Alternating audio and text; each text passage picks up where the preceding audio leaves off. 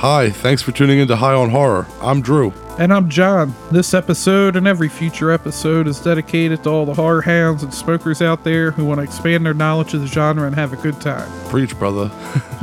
Today we're covering the dark and heavy movie Slapface. Slapface is about a boy who befriends a witch amongst being constantly bullied at school and abused by his older brother at home. It's a powerful film that strikes a chord in the viewer of remorse and sadness, but also is a good, haunting, tragic horror movie. We're joined today by the director Jeremiah Kipp, who's going to talk with us about everything from the origin of the film all the way through to its execution. All that and more today on High on Horror. Interviews, reviews, and the latest news all rolled into one.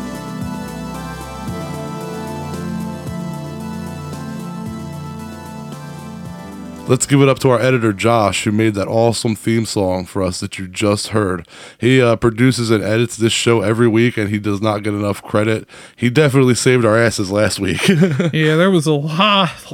I don't know. If it seems like every couple months, there all of a sudden there's something quirky that pops up, but he finds a way to fix it. And uh, and and we'll plug his album for us, Josh, because you did a good job. We'll plug your album for you. uh, you can check it out at hensleysound.bandcamp.com. Again, that's Hensley Sound, H E N S L E Y, hensleysound.bandcamp.com. so we're here to talk about Slapface today. Uh, that movie really kicks you in the taint, doesn't it? Oh yeah, it's uh, it's definitely heavy. Yeah, it's it's a it's a deep, dark, heavy movie. I'm looking forward to speaking with Jeremiah about it actually, but uh but first before we get into all that dark shit, I'm to need to smoke. So it's uh time for a Strain Wreck, Choo choo, motherfucker. the segment of our show where we discuss which strain we're getting wrecked on in each episode. All right, man. So, John, you brought the goodies for us, right? What do you have for us today? Um, I didn't have anything with a name. I'm sure Josh is annoyed. I'm making all kinds of noise with trays and shit. He always yells at us about that shit. Um, I don't have a name one from a dispensary. Uh, I picked it up from uh from somebody off the streets. I, I call this the Snickle Fritz. Uh, you got that- you Seen got the, that- you seen Pineapple Express? Yeah, yeah, He's like he's not getting the he's not getting Pineapple Express. He's getting Snickle Fritz. Or in Delaware, it's known as that street loud. I feel like everything. Somebody be like, "What do you got?" Oh, it's headband or sour D. Blue cheese, blue dream. Blue G, yeah, Blue Dream and Girl Scout cookies. I feel like was what they named like everything. And I'm like, why does this taste different than the other headband I had last week? You never know what's what.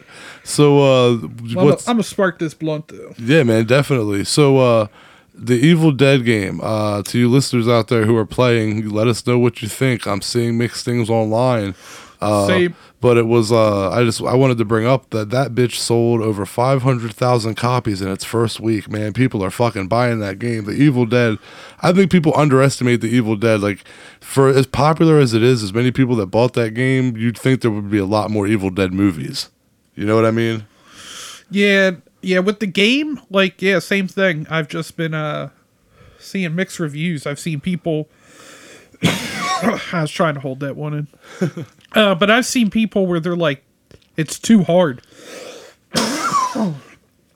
That's a hell of a one to stop on. That's what she said.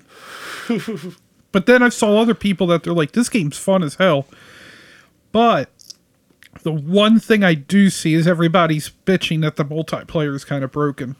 Uh, see, I didn't see that. What I saw was that the uh, the the before you have a weapon, basically they said like you're just like flailing your arms in front of you, like the way that your fight is basically flailing your arms in front of you, hoping to like punch a deadite or something. I saw something that we were probably one of our same groups we're in, but um, I still the want to play. it. I still fr- want to play it though. I will, Oh, yeah. I will play it. I will buy it. and it's only what forty bucks or something, Yeah.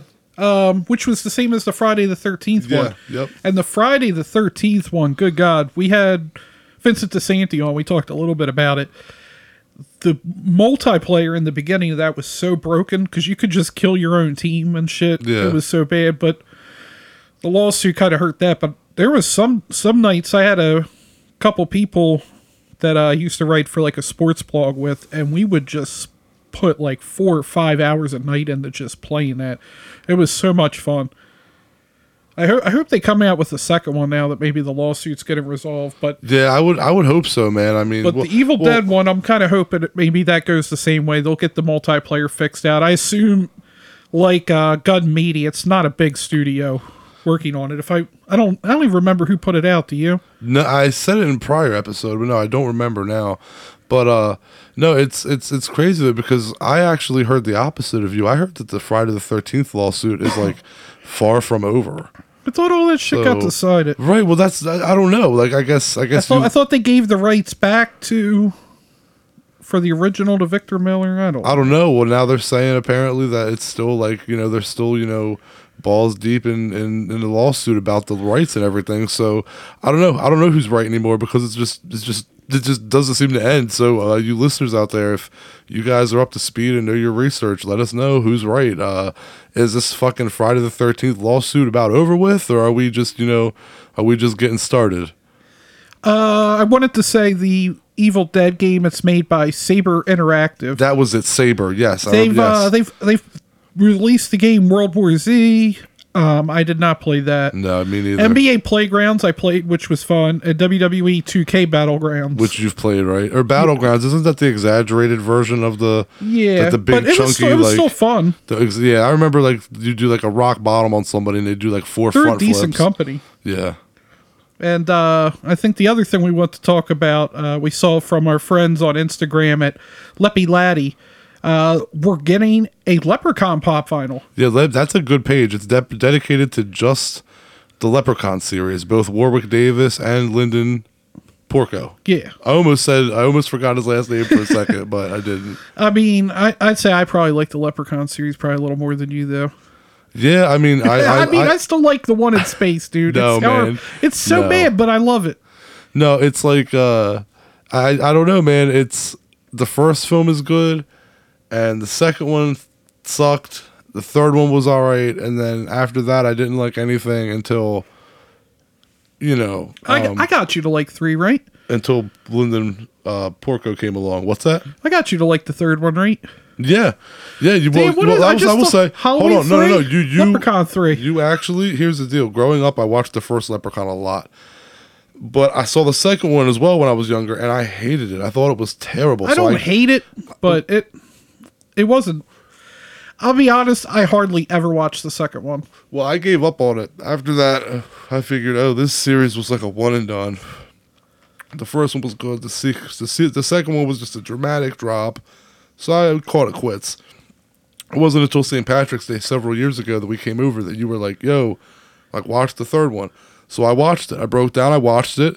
And by that point, by the way, I had really given up because after I'd give, I had given up, they had made like however many fucking more sequels. Yeah. And I was like, I was, but you told me to watch three, and I did. I liked it, so I went out and I bought like a, a whole pack of all the movies, and I watched all of them. That and pack was I was cheap like, I because I, bought it too. Yeah, and I just, I was like, yeah, um, three was good, but the rest are, I mean, there's, there's had Leprechaun in the Hood, you know. Uh, I love that a one friend with weed is a friend indeed, Right. You know, like so. There, That I should mean, be the most high on horror leprechaun yeah. entry. I, I, we should have Warwick Davis as Leprechaun from that movie in studio for an interview. Could you imagine that? A awesome. Leprechaun as the interview in And character. No, we'd just be intimidated the whole time. Nah, I would. We need. We need. I, I feel like Ice T would have to be in person because we got to smoke with him.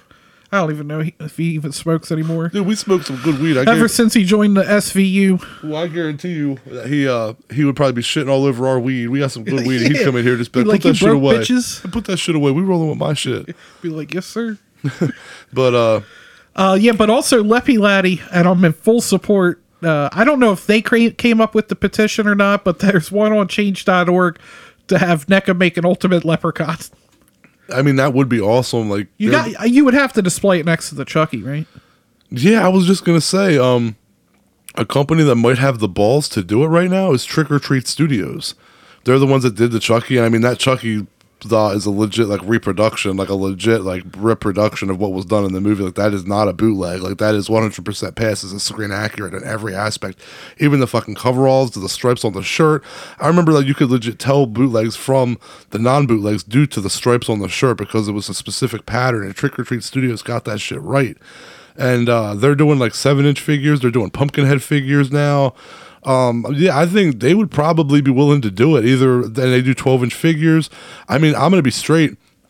You know, I would seeing as how they did a Chucky and everything. I think it'd be really fucking cool if they did like a one one scale like little person size, like Warwick Davis's Leprechaun. That would probably be scary as shit, but I'd buy it.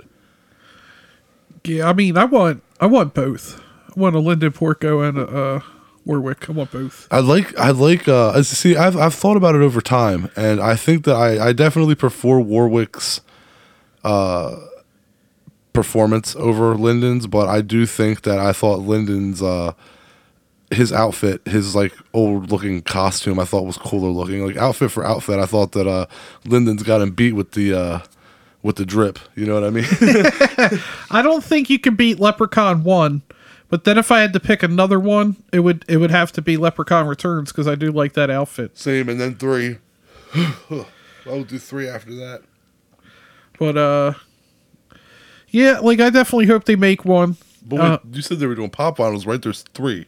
There's the Amazon exclusive, an FYE exclusive, and a regular. And I think the Amazon glows in the dark, if I'm correct. And he has like little uh, damage on his face or spirals on his face or something. But the actual pop vinyl, I believe, the exclusive one that glows in the dark or something from Amazon or FYE. There's yeah, I see the splattered one. I do like Yeah. that one. Uh, Big Apple Collectibles is selling that glow in the dark one. Damn, dude, I, that thing's twenty five dollars from them. Get it now, but get it now. You think 25 is bad? Wait till it's like sold out and people are trying to get oh, it. Oh, I didn't year. even notice he has a little flashlight. That's why he's glowing in the dark. I didn't know that either. No Yeah, shit. there's a little flashlight in his hand. That shit's hilarious. we need we need we need a bigger screen that I could like share what I'm looking at to like we need a leprechaun. We need one of him I on need I need stick. one of each. We need one of him on the pogo stick, and we need one of him in the car. Oh, the pogo stick, man, that one would be great. That scene scared the shit out of me growing up. I want one of them like one one of them. I mean, I feel like they should have did more stuff with the hands. Like like you should have did one of them like shining stuff. Oh my god, yeah. Like, dude, do you hear what happened to my voice after that last hit? I went full Vin Diesel. I don't Family. know. My voice got real deep all of a sudden after that hit. I don't, I don't know. Maybe I'm feeling a little Sylvester Stallone here. I don't know. I don't even know if that sounded like Stallone. Anyway, I'm trying. I'm trying to see. I don't know that the glow in the dark one's exclusive because I keep seeing all these websites. They're okay, okay. I mean, maybe it is in store, but like online, I just keep seeing all these different, different ones. Either way, it's pretty fucking cool looking, and it's been. Yeah, a, and I didn't, I didn't know they were doing the three until you, until you just mentioned it, and then I had to look that shit up. Yeah, uh, I, I plan on buying one. Now uh, let's get an Art the Clown one done. I, I think they should they should do it. David Damien Leone makes his own little Funko looking that you can buy at his table. Yeah, those things are awesome. Yeah, but I mean, like, let's see Funko do it. I think an art from uh, Art the Clown from Funko would be pretty badass. Would they do it though?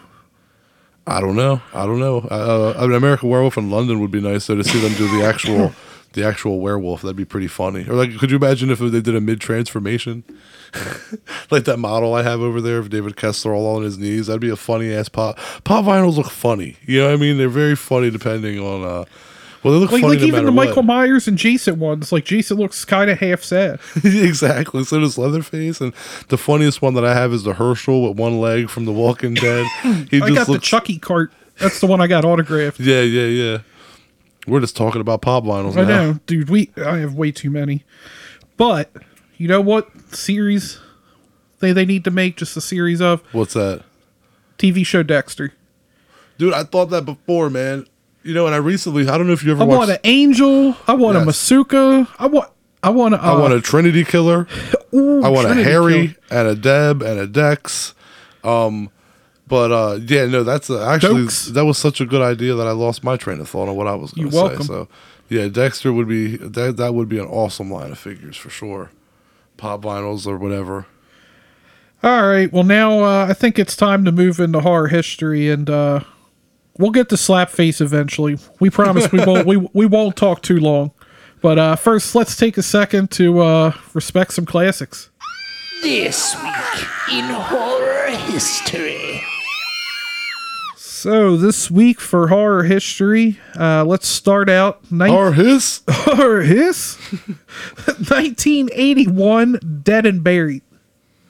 Yeah, man. Uh, Dead and Buried. That movie. Uh, good movie, great underrated zombie movie starring a young Robert Englund. This doesn't pull punches; it stabs you right in the eye with a fucking needle, Ow. literally. And uh, that's you know it does that and worse. Watch the movie if you haven't seen it. Mandatory. I believe it's streaming on Shudder. Don't hold me to that though. Uh, 1983. Uh, we've already talked about this. Psycho 2. Yeah, we. I know we talked about this, so we won't go in depth. I know that we talked about this last year on horror history because I remember you talking about the woman at the end of the, who's uh who's uh, Norman's real mom at the end of the film, and you were like, "She's a real bitch," and I remember it cracked me up. So uh, yeah, we don't need to cover that one, and I know your thoughts on Norman's mother. Um, but yeah, that is one of the best horror sequels ever. Yeah. Uh, and then 1990, uh, another one we covered. Wasn't that our like Love Gone Wrong episode? I think Frankenhooker. Yep, and, and we talked And that about was on my list. I think we mentioned it in last year's horror history, and we've talked about it We scattered a lot, throughout. so we forget a lot about what we've talked about. we talk about Frankenhooker a lot. We brought it up to Gabe Bartalos on our interview. Like Franken, we've never done an episode, but Frankenhooker's popped in a lot. yeah, that's kind of weird when you think It's about awesome like, movie. oh, hey, what, what what what what's the movie you're going to talk about a lot on your podcast? Oh, Frankenhooker. I love that movie though, dude. I mean, if they, if I heard somebody good. say that, I don't if, have a problem. If. I heard somebody say we talk about Frankenhooker a lot, I wouldn't be like, oh, I'm not interested. I'd be like, oh, listen. All you Frankenhooker fans out there, Frankenhooker. just listen to our episodes. Just on the rare occasion that we might mention it, you never know. 2003, we have Wrong Turd. I mean, uh, Wrong Turn. Start Amber Heard. Um, everybody else making the joke. We got to throw one in there. The only one. Obligatory pop culture reference. There you go. Uh, you officially dated us. We're dated now. Um, the only one. This is the only one in the series worth watching. That's all I Uh, really pretty say. much. Uh, I remember uh, in high school I loved it and it held up, but the movies that followed, man, holy shit. Did this like come out around uh, Joyride? Yeah, Well, yeah. It all was in these that. It shit's was about in that. cars. Yeah, it was all that like young, sweaty people in wife beaters. Young, beaters sweaty people. and wife beaters. You know the whole shebang. Crazy truckers. Uh, 2008, The Strangers. One of the best home invasion movies ever made. Period. It's still creepy. It's still violent. It still hasn't lost its edge after all these years, and Liv Tyler is still hot. Have you seen the sequel, Strangers Prey at Night? I did. I thought it was fun, but in no way did I it feel like live it up got to the first unfairly one. shit on. Well, like, it, it wasn't. It didn't. It wasn't nearly as serious of a movie, and it was so to me. It it, wasn't had- nearly it as It did good. have Christina Hendricks. I'm a fan of that. if you could pull yourself out of the like out of it trying out of try if you can pull yourself out of expecting the first one from it and just enjoy it as like a fun senseless slasher with a good soundtrack you'll have fun but that first film that slow burn film man that film got under people's skin. I think that's what people wanted and they, they got more of an in-your-face slasher. I didn't mind it but it wasn't the first one. But yeah your girl christina hendricks had the name drop huh? Yeah, I uh, I actually saw that. I did see that in theaters. I thought it was pretty good, and I feel like it got horrible reviews. i didn't i, never, I don't remember hearing reviews about it. I just remember seeing everybody like posting about it.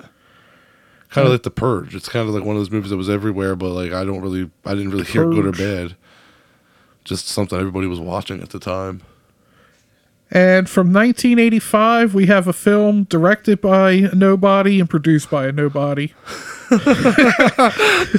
Never heard of these people ever. Lamberto Bava and Dario Argento. who who are they Never heard of them. yeah uh, Are also they they, Spanish?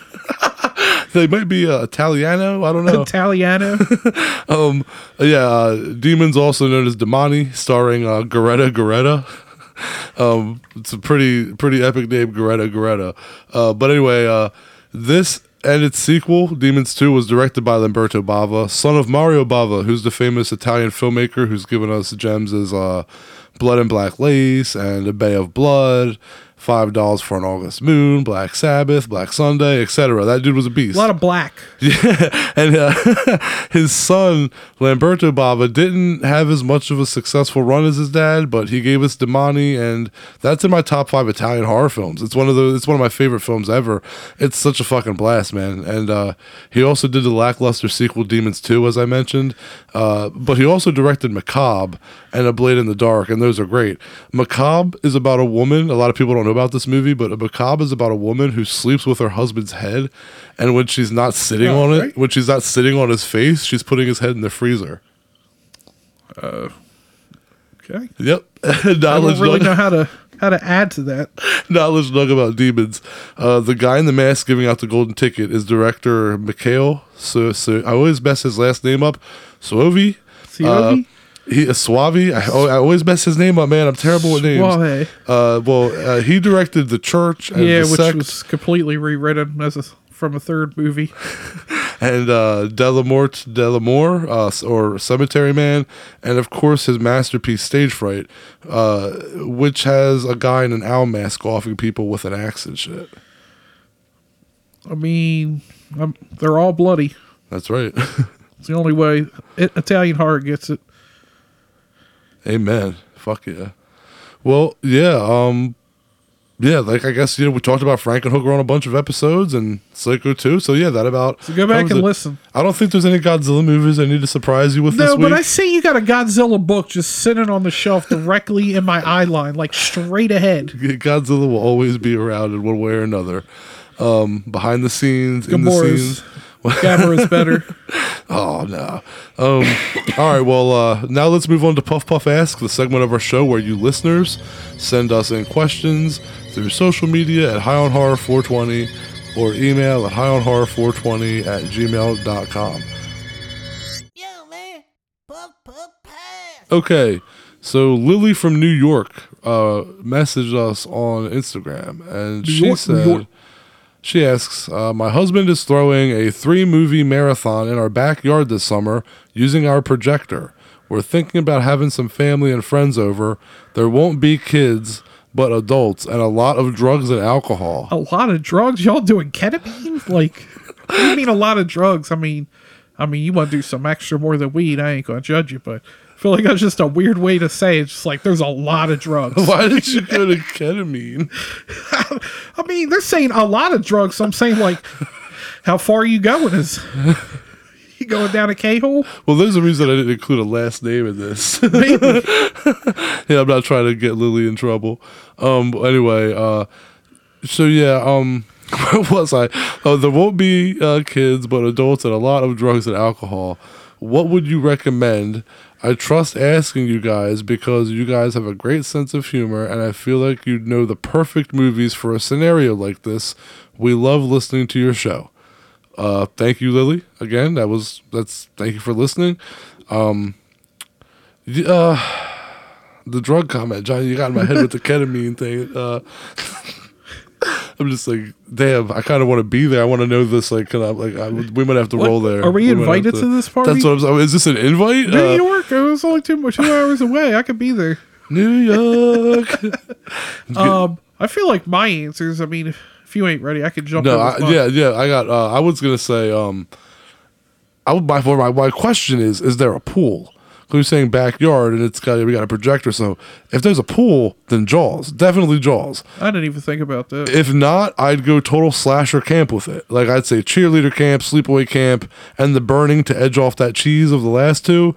But if there's a pool, I'd say Jaws, Piranha, and I'm gonna hit you with a Godzilla movie. oh, jeez. Just not the '98 one. You mean the best one I ever made? No. Mine are.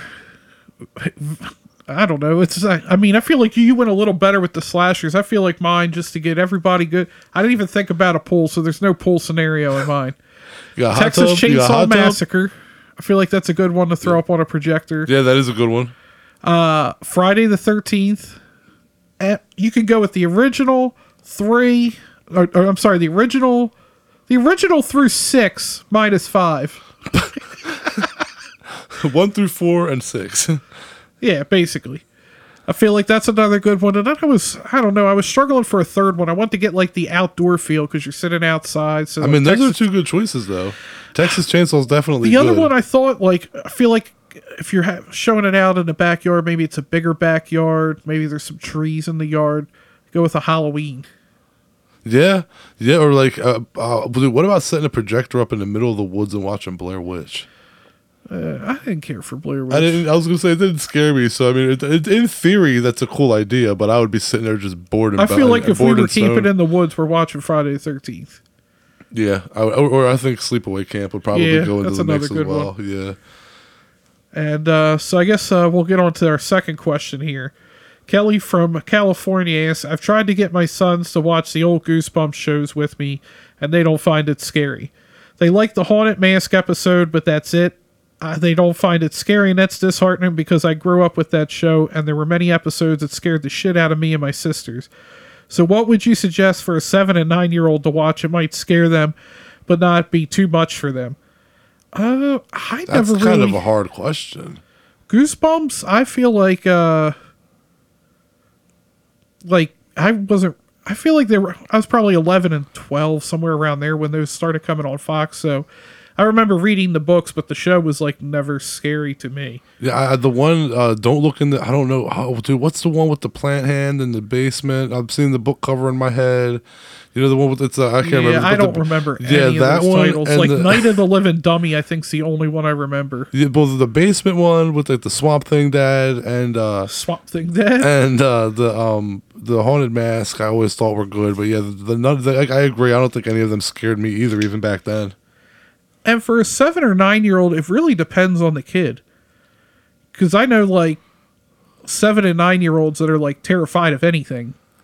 So it's really like I think all really all dependent on the kid. Yeah, If you have a kid, well, I mean, if they're saying they don't find it scary, I mean, you could always go with like the TV edits of a lot of slasher movies. I think Terrifier's on Netflix. Maybe Oh, you know, man, maybe I they're ready for that. That's I don't No, know. I'm fucking around. Don't listen to me. Um, that was terrible. maybe advice. Sallow. Oh God, that was terrible advice. Um, yeah, uh, But I feel like any of the '80s slashers would work. yeah. Like I, I feel like you just have to shield their eyes from some titties. That's all. Well, like I said, go go go with like the edited versions, like like you could watch on like TV. TV versions. That's not a bad idea. Like an easy one, I feel like's Nightmare on Elm Street. Yeah, Uh, yeah. Unless they're unless they're one that's scared easy, then I would probably not go with that one. But th- Yeah. these are kids that's saying that they don't really find like Goosebumps scary, so I feel like that'd be a good one for them. Wait, so I mean that, that's that's actually a good idea. Nightmare on Elm Street would probably scare the shit out of them, but I'm going to take a second before I make my answer or give my answer. I wanted to bring something up to you. You have stated before that uh, Heather Langenkamp is your scream queen, right? Like she's your favorite. If Yeah. like of all the scream queens, she's your favorite. Well, I actually had like a, a revelation, and I don't know.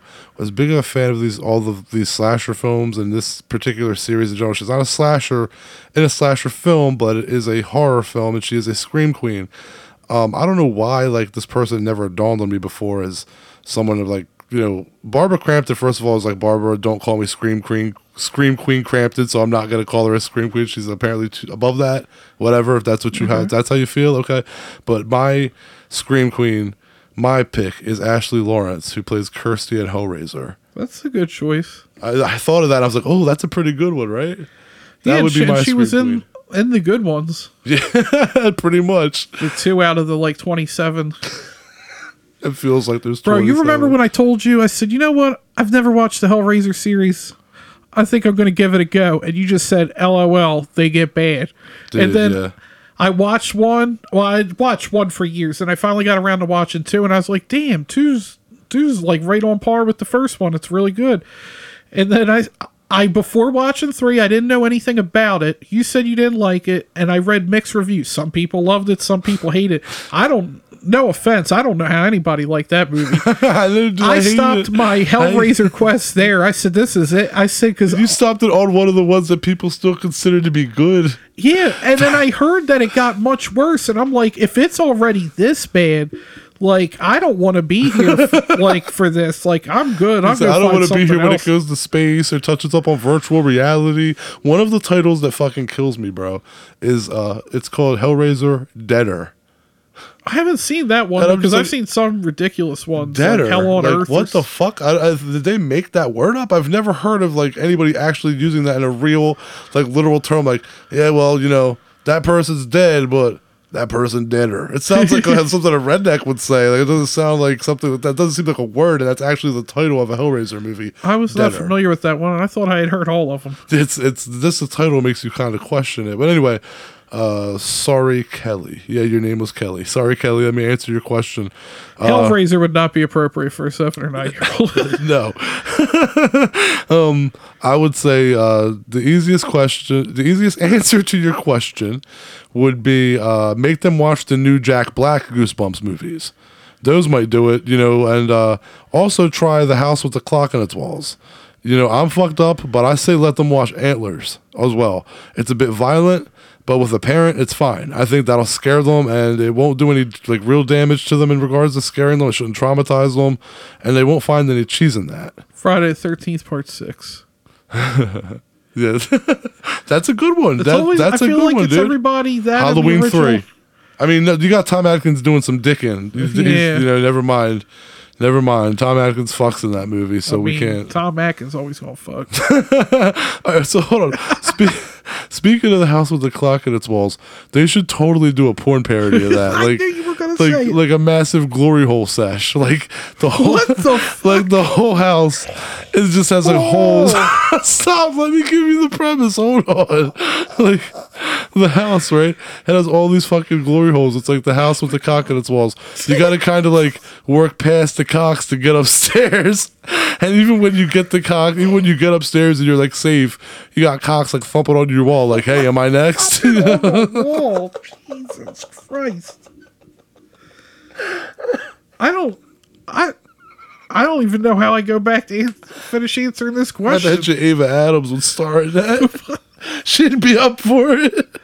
He's on TikTok or whatever. I don't know, man. I don't know. The house with the cock in its walls. Watch, somebody's gonna take that idea now, and I'm gonna be like, man, I could have been a rich man if I just had a mansion with like 50 glory holes in the walls. So like you got a lot of directing to do. You got a lot of mopping to do. I'm not. I'm not involved in this. you mopping up, dog. Hell, I am. That's a Josh job.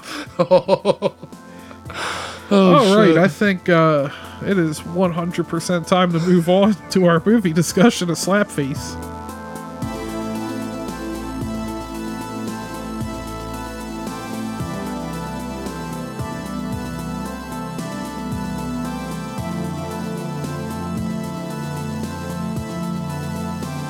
All right, so before we talk about Slapface, I want to take a moment and be serious here. Um, before we get started, I just wanted to say something. Bear with me. Um, so, it's hard to track and find down the first film in which children were abused. I've tried. But thinking back on it, if you're a film guy and watch black and white movies, think back at how many movies had rude and abusive parents in them, right? Like it's natural to be used to being treated like an asshole. Abusive parents or siblings or boyfriend, girlfriend, husband, wife, whatever.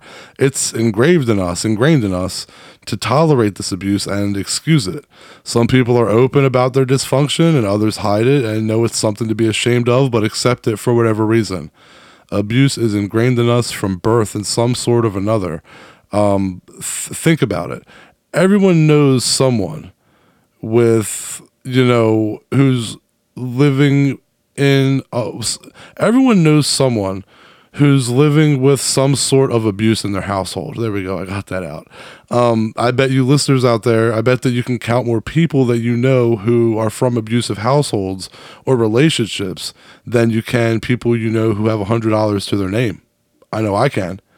Um, there's a lot of movies about fathers physically abusing and sexually abusing their children, but there aren't as many movies about fathers committing filicide as there are women.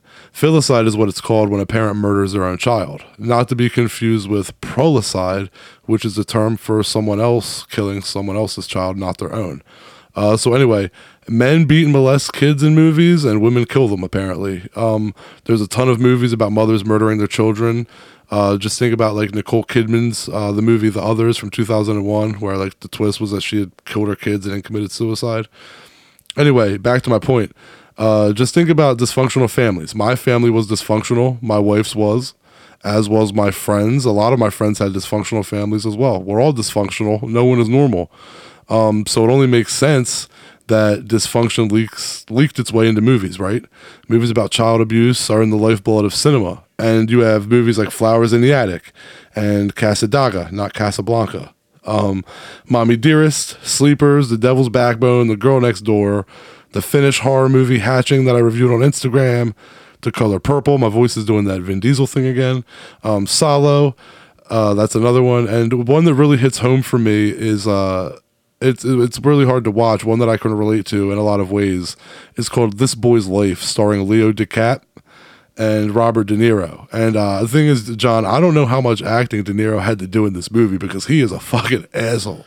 Uh, yeah, I've heard things about De Niro. Yeah, well, he plays an abusive stepfather, and he puts Leo through hell, and uh, it's hard to watch. It really is. It breaks my heart, you know. And a lot of people don't talk about this movie. It kind of fell off the radar after it landed in the '90s. I don't know. Anyway, Carrie is another one. Stephen King really had uh, a way of always ingraining child abuse into his films, like Dolores Claiborne and that asshole dad in Silver Bullet who gets killed in the shed. yeah.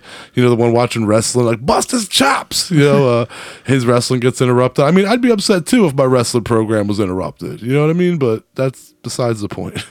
Um, Sling Blade, Maniac Cop. Uh, I'm sorry, not Maniac Cop, Maniac. Psycho, The Babadook, and more recently Antlers, which touched up on child abuse, but also did the complete backflip of actually letting the monster be the fucking monster, right? A Wendigo. After Babadook, the monster is a person or people now. We're the real monsters. We get it. Antlers brought us back to a real monster movie, and I appreciate the shit out of that.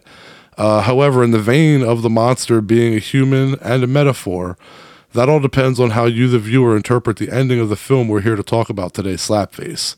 It's up to you to decide.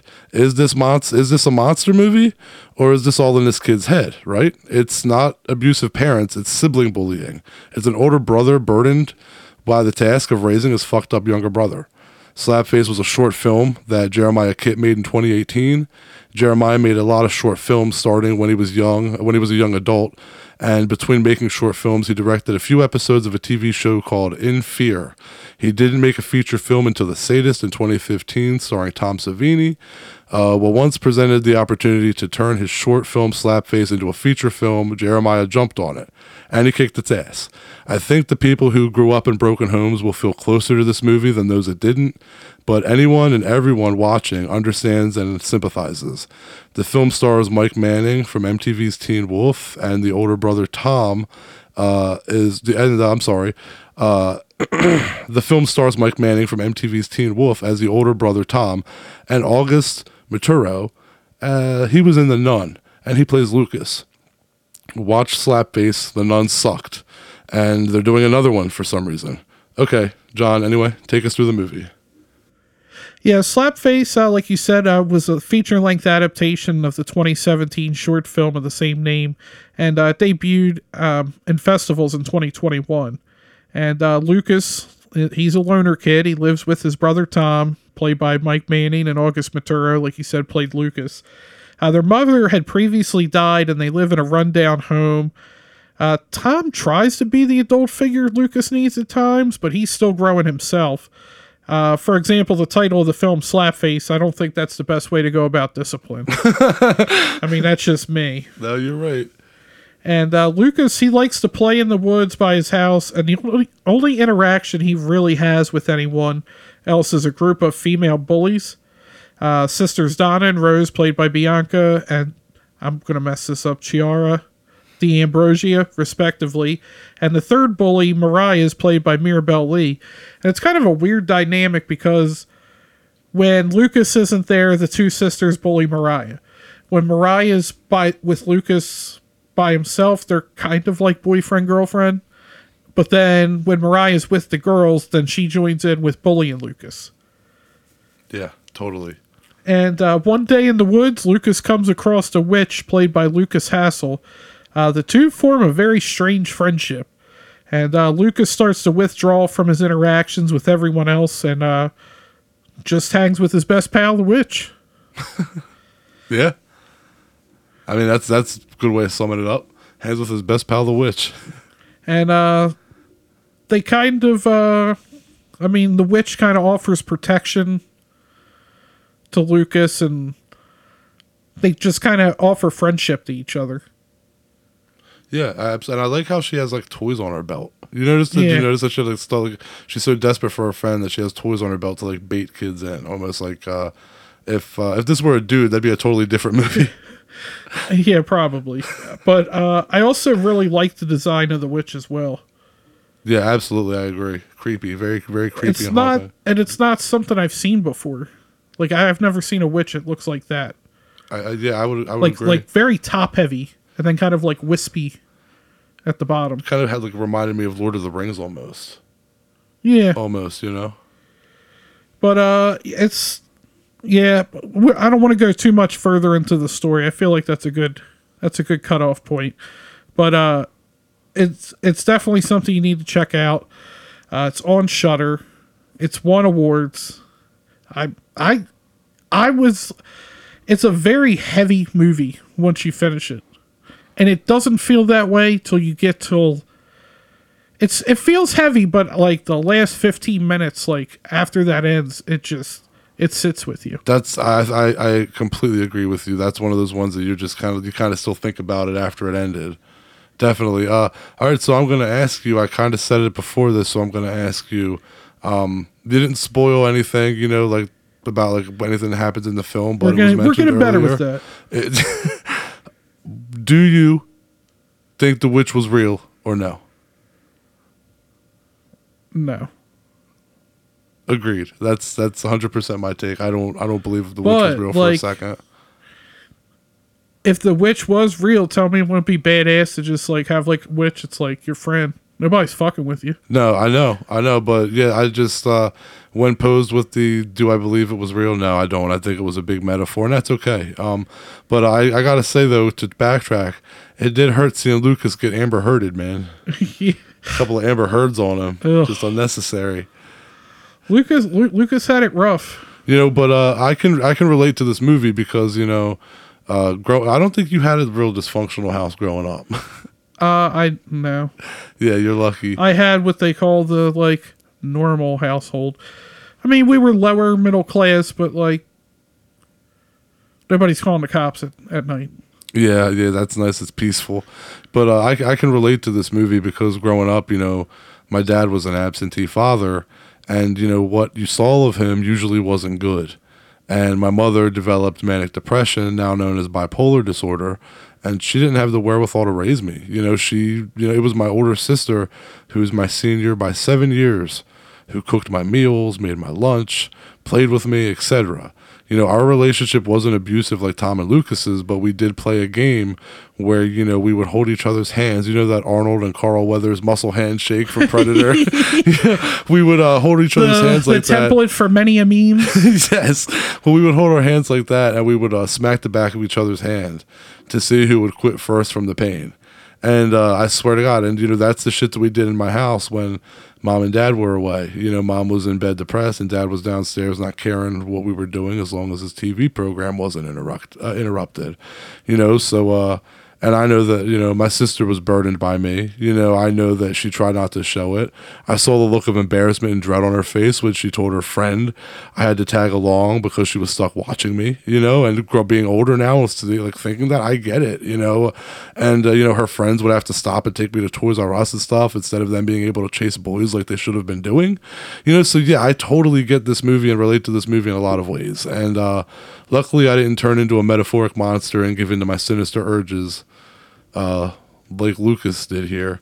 Um, which brings me to my ne- next topic. Uh, yeah, I choose to believe that it's in Luke's head, and that's perfectly okay. I give this movie a nine out of ten. yeah, I yeah nine sounds good. It's a rookie score because I didn't put a decimal in it, but Yeah, what's up, dude? It's like a nine point two or a nine. I mean I can't disagree. Like I feel like nine's a solid score. Well, uh, I think now it's time to get into Burn and Learn segment of our show where we fill you in some cool behind the scenes facts uh, about the movie we're discussing, and today that's Slapface. Oh, Burn and learn. All right, we're gonna thank uh, director Jeremiah Kipp for this segment today because he sent us over some awesome facts that are exclusive to this podcast. So ears open. Uh, okay, the executive producer Shintaro Shimosawa had a well-known cameo in Texas Chainsaw Massacre 2022 as the guy with the cell phone who tells Leatherface, "quote Try anything and you're canceled, bro." Try quote. anything and you're canceled, bro. Like that was like a lot of people didn't like that line because they said it was too cheesy, but I thought it was hilarious. I figured that was one of the ones that you liked. Yeah, That's we- a good one. Yeah. Uh, the opening scene of the film was discovered in the editing room. Originally, we didn't see the brothers hitting each other until 10 minutes into the film. But producer Mike Manning made the suggestion, saying it would make the audience immediately feel like violence could erupt in this movie at any time without any preamble or explanation. Uh, we tried his idea out, and chills immediately went down all of our spines. I feel like when I saw that, I was just like, "What? What the fuck's going on?" yeah, like, man. Like it's one of those times where you're like you jump into a movie and you're like I'm lost and you're like I just started it of course I'm lost but like I feel like I'm extra lost like where what the hell's going on I can't catch my bearings on anything Definitely. That I could totally understand you. Um, all right. Well, the sound designer Michael Odmark created multiple layers of audio for the monster, ranging from insect sounds to distorted children and older people, beastly animals, dust settling, creaking ship sounds, and all built atop a baseline audio from our actor Lukas Hassel himself. Oddmark, pronounced Odemark, okay, that's Odemark, I've been saying Oddmark the whole time, is the unsung hero of the project. uh, we literally shot the abandoned haunted Wakefield house interiors on Halloween it wasn't an intentional in joke that that was the day that worked best during our shooting schedule Mike Manning, who plays Tom, the older brother, lived on the set during the making of the film. oh wow Yeah, right? And uh, slept in Tom's bedroom, drank his morning coffee from the prop coffee maker in the kitchen, and kept his clothes in Tom's closet. He loved having access to the character's home every day before and after we wrapped filming every day. Ugh, I don't think I'd want to stay in that house I, yeah, totally, right? But uh, we appreciate his commitment on that one. Dan Hedaya, who plays Sheriff John Thurston, was having trouble pronouncing the name of the street where he catches the little boy early in the movie and asked if we could change it. So we call it North Lane instead of, uh, and instead named after the street I grew up. Uh, when I told Dan the change, it felt personalized for him in a specific way, and he said, Beautiful, that's what we should do. All right, now let's get on to talking to the director himself, our guest today, Jeremiah Kipp.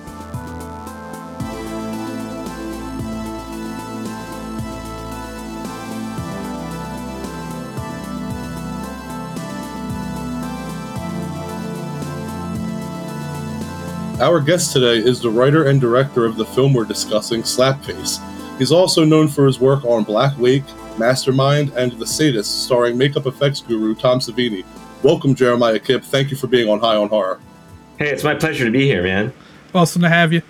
Yeah, we appreciate it. Uh, you've been around for a while, so it's great. It's going to be great to speak with you. Um, before we start, though, we always like to ask our guests you're on High on Horror, so uh, are you pro cannabis? Do you indulge? Yeah, I smoked some weed last night while watching The Handmaid's Tale, which was a pretty interesting combination. nice. Uh, uh, that's a good show, actually. My wife and I watched that. Um, how often do you smoke?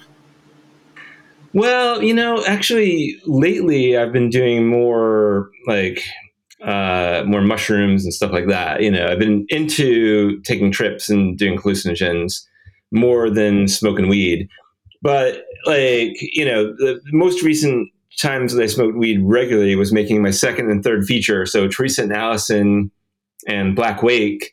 I pretty much smoked weed every night after uh, wrapping production on those movies. Uh, but then I had a spell where like I got super paranoid smoking weed, and uh, I was like, well, let me just take a break from this and uh, try some other drugs uh, that I hadn't used in a really long time. Like I hadn't done mushrooms since I was like 18, and I'm in my 40s now. So, um, so more recently, I've been interested in having that kind of an experience. But you know, like smoking weed the other night and watching The Handmaid's Tale was a lot of fun uh, and uh, um, I'm you know I, I, work in the arts, and a lot of my collaborators and uh, colleagues are uh, are uh, recreational uh, users as well.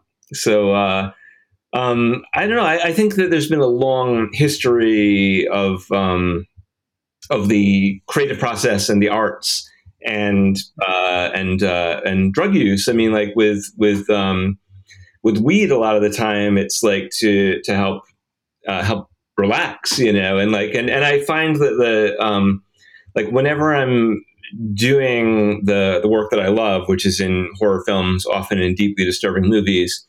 Uh, I've always found it best for the uh, the actors and the crew to be not in a high stress environment. I think everybody does their best work and is open to do to delving the most deep when they're relaxed.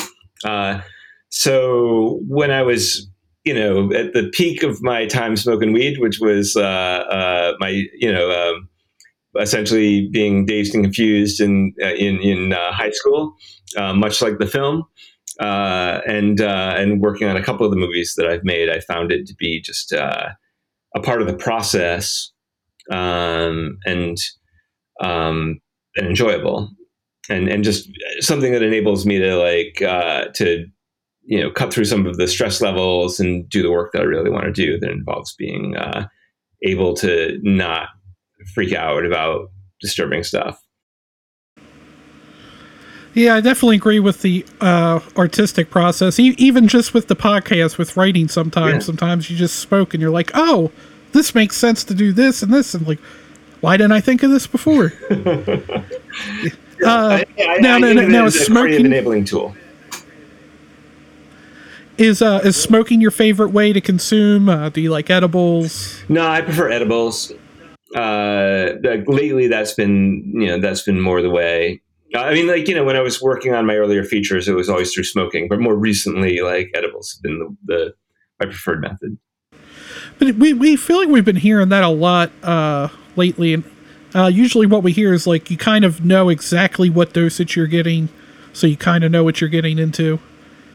Also, the time frame with the drugs that I've been doing lately, you know, because you're anticipating an experience that will take several hours, you know, so you're creating an environment where you're setting like a large block of time aside to open yourself up to whatever's going to happen. Uh, and I, I, think that's great. I mean, like those those experiences. The, the thing that's great about the trips that I've been on recently is that I can actively remember them and when I was smoking a lot of weed, I would just have a hard time remembering things. Whereas, like the other drugs that I've been using, I can access memory very easily. Yeah, that makes sense. Uh, I feel like I, I can kind of relate. There are some times where I've smoked that I'm like, I don't, I don't remember what happened. Yeah. now, uh, and like, like you said, you're a fan of the horror genre. What, what attracted you to the genre? Well, I, I, I grew up with my grandparents in rural Rhode Island, and they were very lenient about the movies that I would watch. And uh, watching films like Dawn of the Dead and the Texas Chainsaw Massacre and the early David Cronenberg movies, uh, I, I, didn't draw any distinction between those horror films and like Grimm's fairy tales and like children's stories that involve like a witch or a monster or something like that. So I always found horror films to be a source of great joy and relaxation and wild imagination. Like when I watched Dawn of the Dead, I found it exciting the possibility of living in a shopping mall. And uh, Texas Chainsaw Massacre, while I found it very scary, like I immediately made a connection with Hansel and Gretel, like being starving children lost in the woods. They find a gingerbread house, and the witch is trying to cook them, eat them, which is no different than what like Leatherface's family is intending to do. Also, that's uh, true. Yeah, that's true. And so, you know, so the joy that I derived from fairy tales and the joy that I derived from movies like the ones I mentioned, but and the David Cronenberg stuff, like just felt so wildly imaginative. Like a gun is growing out of James Woods' hand in Videodrome, people's heads are exploding. Right, right. Oh, we love Videodrome. Yeah. I, I um I just found that I, I never I was not deeply disturbed by those films. I felt I felt like they were reality plus, and I felt I felt like they were taking our basic human wants and needs and just stretching them into something beyond. So, like when you're watching The Fly, it's a movie that had a profound effect on me because um, it would be very hard to watch a movie about someone dying of AIDS or dying of cancer.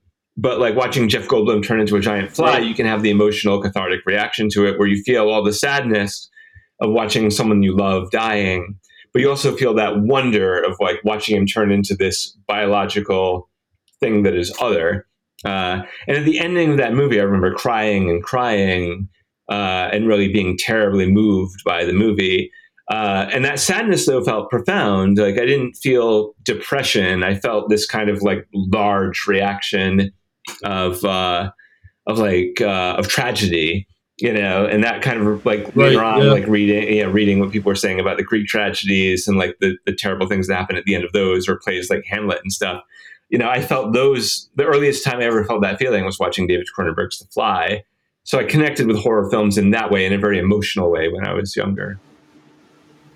That makes a lot of sense. And, uh, you know, it's funny that you mentioned The Fly because the ending of The Fly and the ending of Terminator 2 had a huge impact on me Mm. growing up because they both devastated me. But one was like, Yeah. you know, the hero dies and one was the bad guy dies. And that was what was intriguing to me. And that's what I liked about horror was I was like, horror can kind of put that spin on things. It's very metaphoric where the bad guy, you can sympathize with them the same way you would for the good guy. That's right. You know, when uh, I, I love the film Candyman from 1992, and I've like read a lot of interviews and listened to a lot of stuff with Bernard Rose talking about it, the writer director. And uh, Right. I think he had some pushback from either the studio or the producers saying, "Do you think the audience will think it's racist that Candyman is black?" And Bernard Rose said, "I think that." And, and you roll with me on this. I know it's counterintuitive, but everybody will love Candyman. Everybody will completely embrace that character. And I know it feels weird because he's the monster in that movie, but everyone will love him despite the fact that he kills a dog, despite the fact that he steals a little baby. Uh, everybody will be attracted to Candyman and want they'll either want to be him or they'll want to know him or they'll identify with the feelings that Helen has of feeling seduced by him or they'll just find or, or they'll be drawn to him like a magnet uh, which are a lot of the powerful feelings of uh, of Candyman, which is like also a wonderful film in terms of uh, in terms of representation. Uh, like uh, I, you know, all audiences have just revered Tony Todd's great performance as Candyman. They speak about him the same way they did at one time about Bela Lugosi's Dracula and Boris Karloff's Frankenstein. It's one of the great uh, monster performances.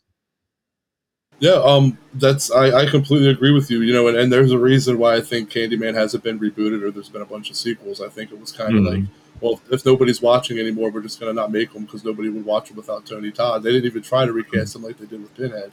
You know, Right. it was just nope, don't even Right. try it. Um, well, um, listen, man, you have you know a lot of directing credits under your name. You've been manning a camera for what over twenty years. I mean, like, so I want to ask you, what what do you get out of filmmaking? Well, it's the the great passion of my life. Um, when I was little, you know, when I was watching all those horror films that we were talking about before, uh, I grew up like deep in the woods, so I was a bit of a lonely child, and uh, like art was a great source of uh, inspiration for me. So reading comic books and reading books, and you know, watching movies were all wonderful. Um, I was also like a child actor in like local theater and stuff like that. But once my grandparents got a VHS camcorder, it combined all the things that I loved. It combined the stories from books. It combined the uh, the acting from appearing in plays. I liked to draw a lot, so I had the visual medium going for it. All the things that I that I uh, found comforting uh, could be used in the in the form of movies. That it combined all the different art forms in a way that uh, spoke to me, and it felt like a way to communicate um, my feelings with other people uh, from a place of being alone. And you know, once you start making horror movies, you realize there are a lot of like-minded weirdos out there who are also interested in the in the same things. Uh, and and you know, when I was 12 to 17, uh, I made all these movies with my friends. I would always say, bring your army jackets. We're doing a war movie in the woods, or wear clothes that you're not afraid to get ripped up. You're going to be zombies attacking the house. And, uh, uh, you know, I must have made hundreds of movies with my friends. Um, and the only school that I applied to was New York University, the film school. Uh, but I cut a little reel together of the hundreds of hours of crappy movies that I'd made submitted that with my grades and so on. And I, I, went to film school.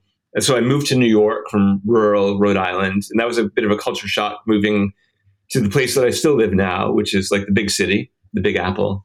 Uh, but I was going to film school and I was watching all these cool films from people like Werner Herzog and Fellini and all these folks that whose movies I'd never seen. In New York, I had access to all these art house theaters and stuff that I'd never been able to uh, to get to before. But even movies like you know Abel Ferrara's King of New York, the great film with Christopher Walken, like I saw that on VHS, and but I'd read about it in the Village Voice, and I knew that New York was a place where I'd have access to more movies like that.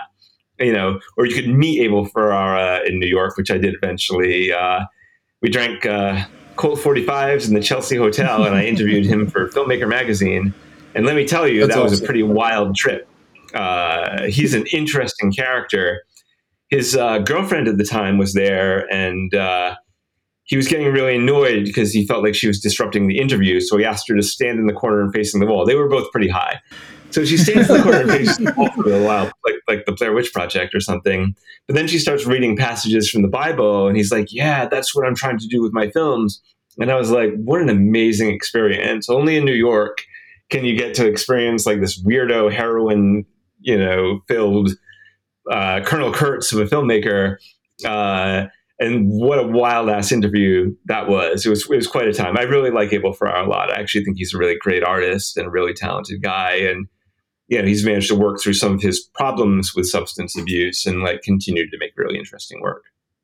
Yeah, I, I agree. I'm an Abel Ferrara fan myself. Um, but I wanted to ask you. Uh, you had mentioned that you know you were uh, making movies, you know, with your friends when you were a kid. Define kid. Uh, Yeah. How how young were you when you knew you wanted to be a movie maker? 12. Yeah, like when I was 12, once we started making these movies, I was like, this is what I want to do for the rest of my life. I, I'm determined this will be my life, you know? And, you know, you don't get a lot of support, you know, like saying, I want to be a film director, you know, when, you know, it's like, well, why can't you choose a career where there's a little bit more stability? Fortunately, my grandfather was a pretty open minded guy and he grew up extremely poor not unlike the characters in Slapface. Uh, and he was bound and determined for me to do whatever I wanted to do in my life. And if that was film directing, he was going to do, he was going to move heaven and earth to make it possible. I also had a very excellent art teacher named Mrs. Callahan, who was really tough on me uh, in art class. Uh, but she went. She knew that there, like the scholarships and grants that I might be able to get wouldn't be for film, but if I submitted my films for art grants, then you know that would help pay my way through like a, a very expensive education at New York University. So she and my grandfather and several other people like worked really hard to try to get me out of my uh, limited means uh, and achieve uh, a dream, which was to get out of uh, essentially poverty and like you know move to the city and do the things I wanted to do. So 12 years old is when I really you know knew what I wanted to do. 17, I was like I'm going there uh, and 17 18 i was in film school like doing it. And the hardest part of my life actually was out when i just finished film school i was 21 years old. And uh, you know you get out of, you get out of film school and you're like we're, we're, we, i'm going to make it my feature. But you know i didn't have any resources i didn't have any money i didn't know anybody uh, and i couldn't make my first feature. But what I did do was um, I worked for a nonprofit filmmaker organization called the uh, Independent Feature Project. And one of the interns there like knew that I wanted to make movies, and he's like, "Hey, why don't you join our little uh, club? We call ourselves the Sunday Club. We get together every Sunday. We make a movie, and then we have brunch. How's that sound?" I was like, "That sounds great." So then I made a bunch of other shitty films with those guys, you know, as part of a film collective where like we had the we had a high eight camera and some editing software. We gradually moved to a DSLR. And then I watched um, one of my friends in that group move on and like spend thirty thousand dollars on essentially her short film on 16 millimeter that did film festivals and so on. Uh, and the first short that I did that I thought was any good was in 2003, and it was a movie called The Christmas Party. It was about a little boy who was dropped off at a Christmas party, the kind that wants everyone else to be Christian too. And that kind of had an invasion of the body snatchers vibe. Um, it was not a horror movie per se, but it was scary Sounds because like cool. this kid was dropped off at this event and the audience didn't know what was going to happen. Uh, and it played at film festivals for like three years. And it played at some horror film festivals where like they, they said, yeah, this is a horror film. It's scary. But in New England, they treated it as social realism. When we screened it in France, they thought it was a satire of America. But I knew that we'd done something that spoke to people. It played at some Christian film festivals where they interpreted it as a kid who was almost saved. Uh, but it, that really, you know, I, I, felt like I'd achieved something where anytime you put that movie in front of an audience, the Q and A would would spark debate. Uh, it happened to come out at a time right after the Passion of the Christ had come out, the Mel Gibson movie. Yeah. Sure. So there was a wavelength the audiences were on where like they aggressively wanted to talk about this stuff.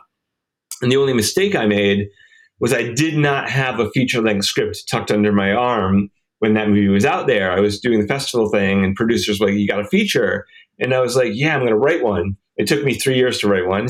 And then by the time I was like, hey, I got a feature, like all those money sources had dried up.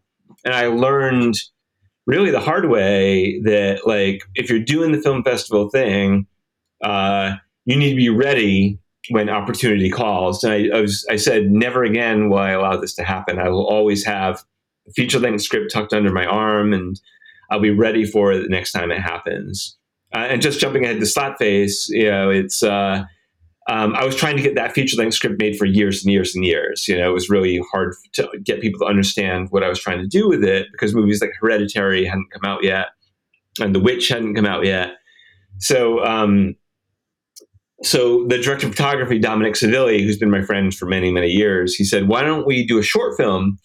You know, like I'd done many times before. I'd done like many, many short films, and I think four or five features by that point.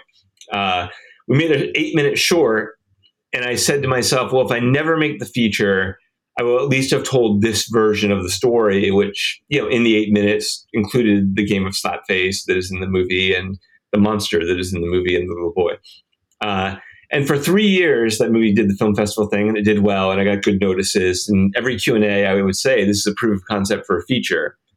And then when the producers who were looking for a dysfunctional family drama with a monster in it came and said, "Do you have a script? You know, do you have a do you have a feature length version of this? Do you have a pitch deck?" I was like, "Yes, I do," and I sent them the short, the pitch deck, and the feature.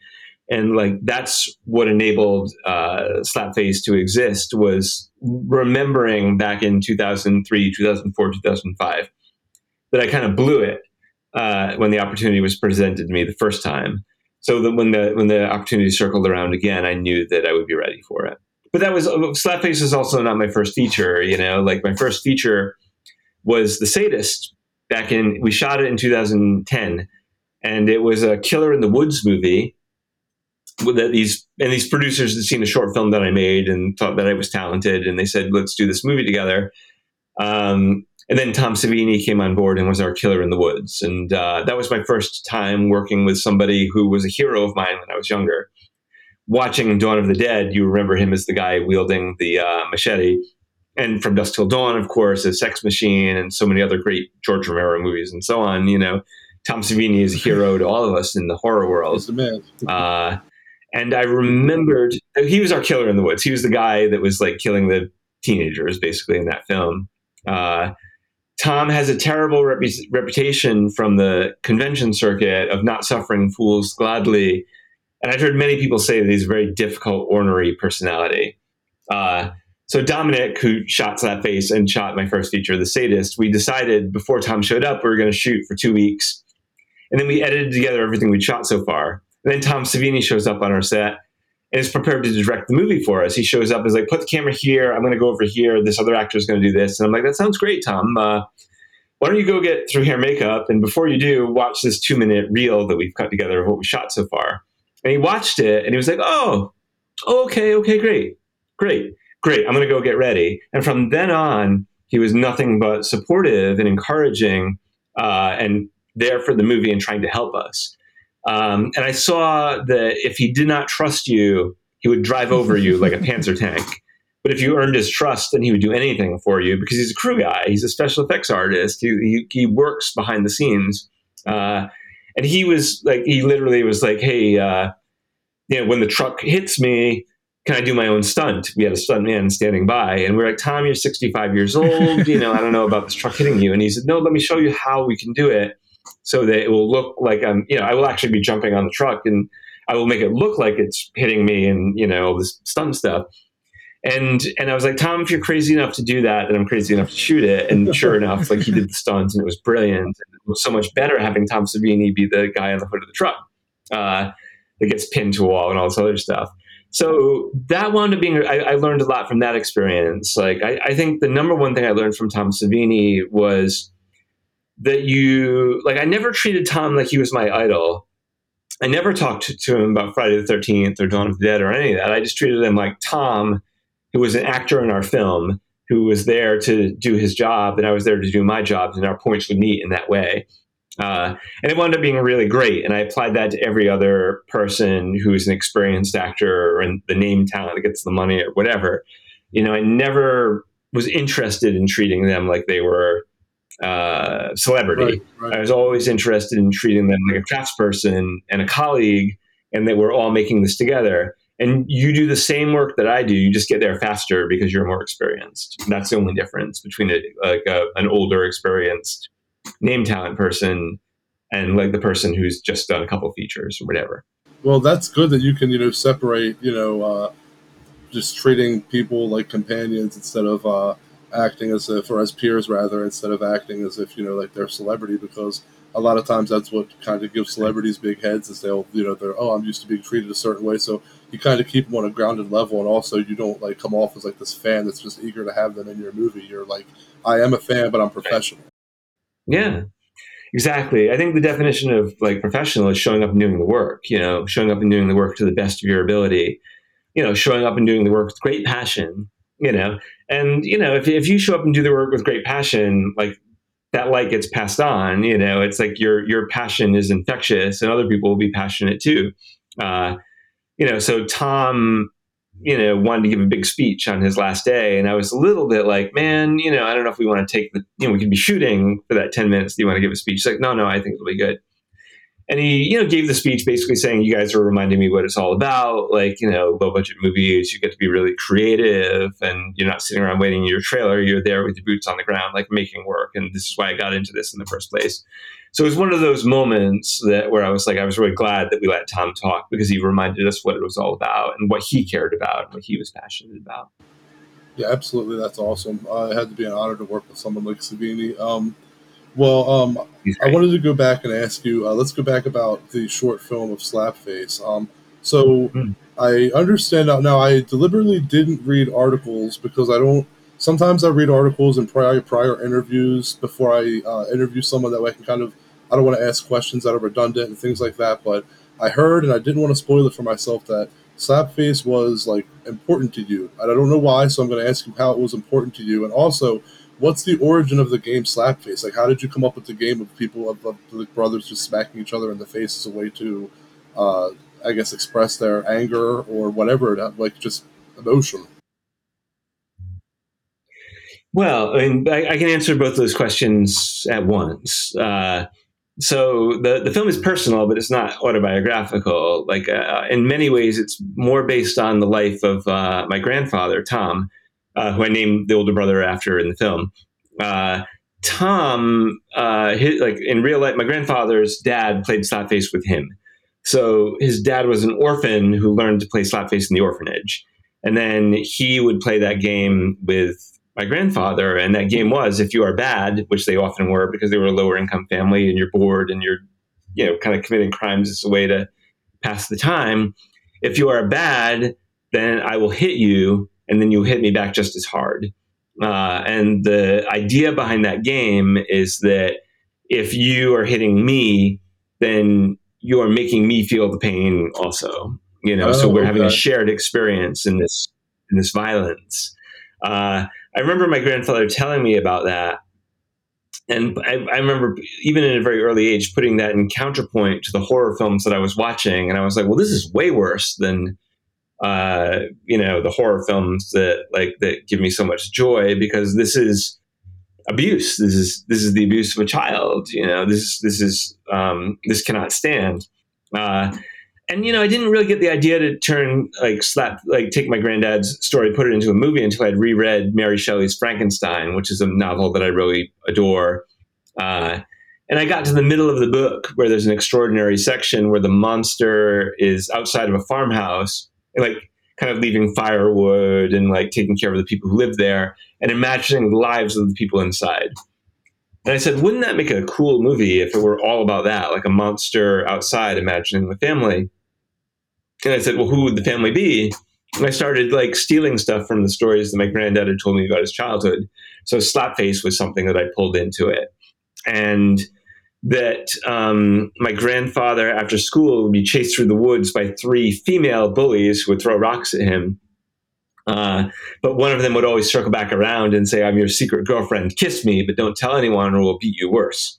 Uh, so I was like, well, that's going in the movie too. You know, like all that, all that real life stuff will be the family that the monster is watching. And then before I knew it, it wasn't really an adaptation of Mary Shelley's Frankenstein anymore. And I said, well, what if the monster were not uh, Victor Frankenstein's creature? What if it were the proverbial witch from Grimm's fairy tale? So it could still have that like sort of 10 foot tall Frankenstein's monster quality. But what if on top of that 10 foot tall monster you put the the the gingerbread witch's head on top of it? What a weird dysmorphic effect that would be of like having an elongated creature with a witch face because we're so used to that like witch being small, like with the pot and so on. Um, and I thought that was really creepy and dysmorphic and fascinating. And the more I thought about the the witch, the more I wanted to imagine her in three dimensions and say, well, what if she were a character with her own wants and desires and needs? If I'm approaching the family with a sense of social realism, what if I approached the witch the same way and said, like, what does the witch care about? What does the witch want? What does the witch long for? What does the witch yearn for? Uh, and there are precedents for that in the horror genre as well. Frankenstein's creature has all the, all those wants that we all have.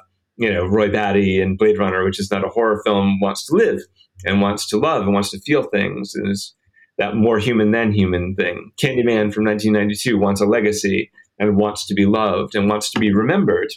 Uh, so I was like, let me humanize the needs of this monster and then that became the story. You know, it's like we're going to create the monster and the child story, almost like Disney's Fox and the Hound, in counterpoint to the story of this family. You know, this family living in post tragic trauma. You know, where their parents are gone, as is the case in so many children's stories where the parents are wiped out. And now it's this older brother and this younger brother that have to fend for themselves. Uh, thrown into an adult world that is beyond their means.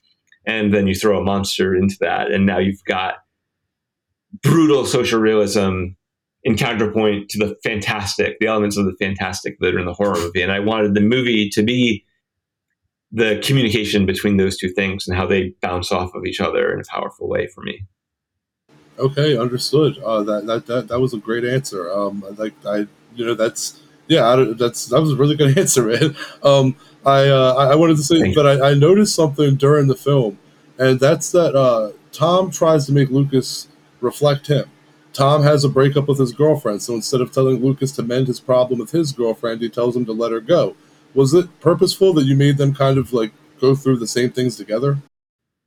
Yeah, all of these characters are like essentially trying to mirror stuff that they've seen already. So Tom is trying to be his dad you know, the younger couple is trying to copy the older couple. The monster, in many ways, is trying to copy the human characters. Like, as the monster character learns about the humans, you see the Virago witch attempting to play slapface, and you see um, one of the characters points a gun at the witch, and the witch like mimics the gesture of uh, cocking and pointing a gun at them. You know, so there's a constant watching how other people behave and then attempting to mirror it as a way of having that experience. Uh, that happens throughout the entire movie, and it's uh, it's not an accident that you saw that. Okay, well, um, we were speaking about the witch a minute ago, and I wanted to ask you: um, Was the witch's look inspired by anything? Because when I was watching this movie with my wife, my wife pointed out, she said, "Ask him if the witch was inspired by Snow White because it kind of looks like a twisted version of the Snow White witch to me. Yeah, like uh, not. Yeah, I mean, I, I don't think I specifically thought of Snow White, but like Snow White was drawing from the same inspiration that I was, which is that classical hook-nosed witch that we that we know from Grimm's fairy tales, you know, and they transplanted that witch into Snow White. And I took that same idea and like applied it to the hulking monster that um, that I wanted to have. So not Snow White specifically, but Snow White and I were drawing from the same inspiration of a different source. Okay, okay, gotcha. Yeah, there's definitely the witch is creepy looking, and uh, it's one of those things where you know, uh, even though it's it's playing the part of being a friend, it's definitely one of those things where I even oh, I'm they're watching the movie. I'm kind of on the edge of my seat. Like, can I really trust this thing? I don't know. So it's it's funny to have something that hideous be portraying and kind of like be portrayed in kind of like an innocent light, like to be nice to a child because you're naturally drawn to just be like get away from that thing. Yeah, that to me was the the conflict of the movie. It's like when we introduce the monster, everybody expects the monster to attack and destroy, which the monster does at several points in the movie. But when the monster snatches up the boy the very first time, she takes the boy to see this uh, this beautiful sunset. And like Yeah. I, you know, it's one of those things where the the monster is a complex character. You know, the monster admires beauty, and also when she feels like she needs to defend the the boy, will attack with great murderous violence. So I think both can be true. You know, the uh, the monster. Just because someone is a monster does not mean they cannot love, and just because someone is a monster does not mean they cannot appreciate beautiful things. You know, I always like loved. I love the films of George Miller, uh, and I was so inspired when he said during the press tour for Mad Max Fury Road, just because we're in the wasteland doesn't mean we can't appreciate beautiful things. And the ornate intricacy of like the world that Miller created and the love that the characters have for designing the looks for themselves and their vehicles for themselves is truly felt. You know, I, I, I thought Miller said it perfectly. Uh, uh, a monster can have poetry in their heart and also be a dangerous, murderous, frightened beast. Absolutely, and uh, Mad Max Fury Road, man, what a fucking movie! I love that movie. I love it too. George Miller is a great source of.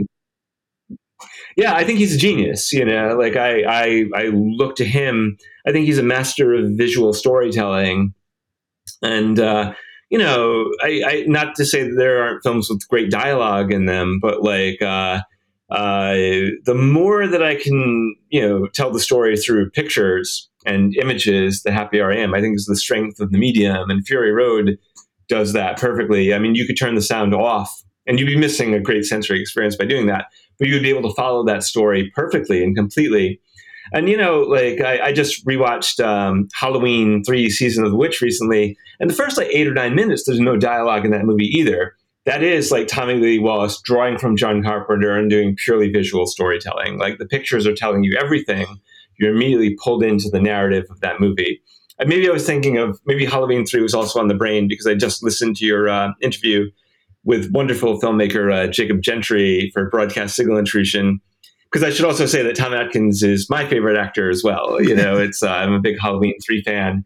And I should also add that like the the masks in that movie, you know, like there's a there's the pumpkin face and the witch face and the ghost face, but like when when those faces start melting and all the insects are pouring out of them, the melted the melted mask face was also something that I think was on the on the brain a little bit when you know it's like well, we saw the pumpkin face melt in Halloween three, but if the witch face had gotten distorted and melty and like a little trippy and beyond, you know, like maybe that could be something that the uh, the witch and slap face could look like. So I I mean that could just be my passion for Halloween three being a great underappreciated.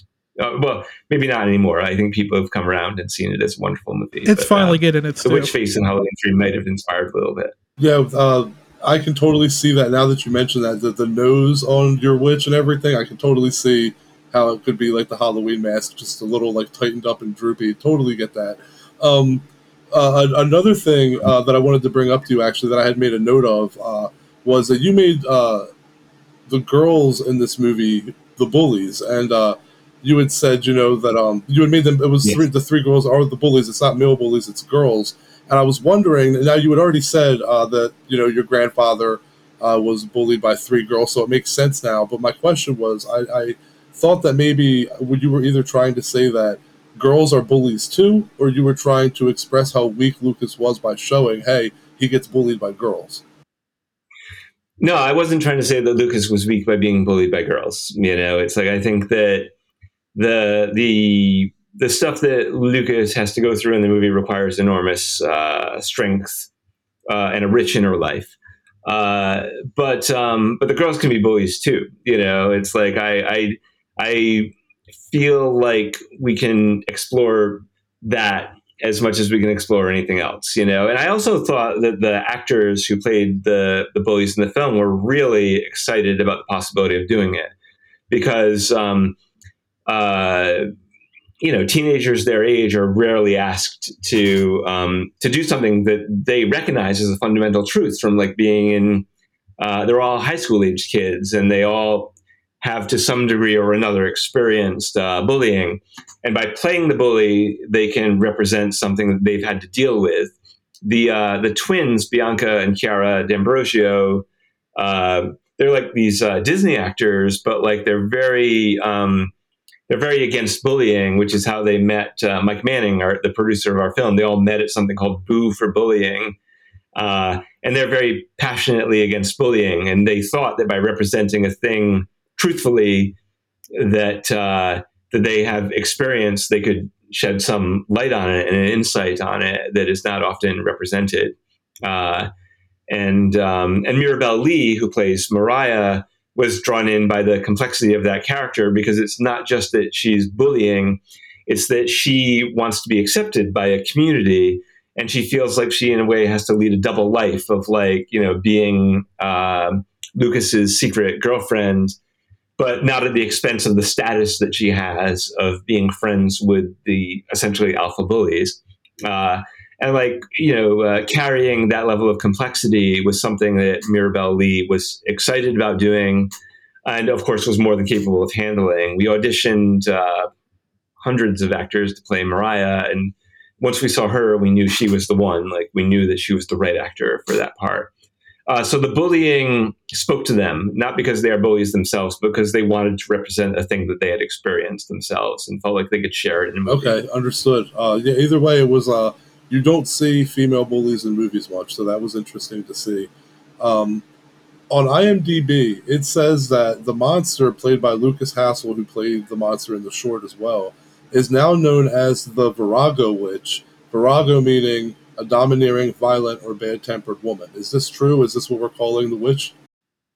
Yeah, in the film they call her that, you know. Uh, but oh, I missed um, that. I've seen the movie twice, and yeah, I missed that. Call her the monster, you know, and I, I always sort of felt that was fair, you know. I, you know, it's. I mean, part of it could just be that like John Carpenter called Michael Myers the shape, and I felt that was more accurate.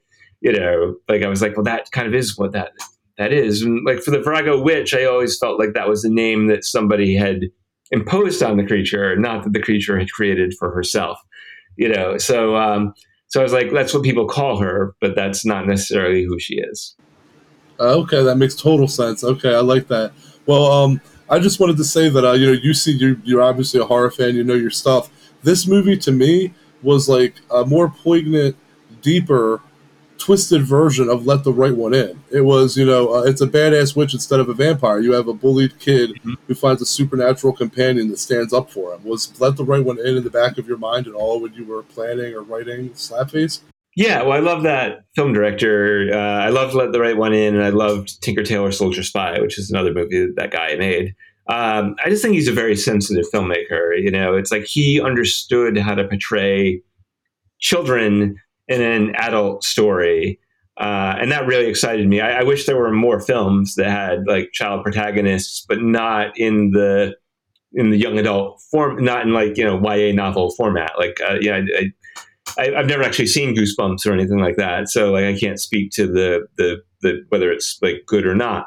But I know the movies that I watched involving children were stuff like Phantasm. Uh, which is also about brothers, like in a in a crazy situation of grief that is beyond them.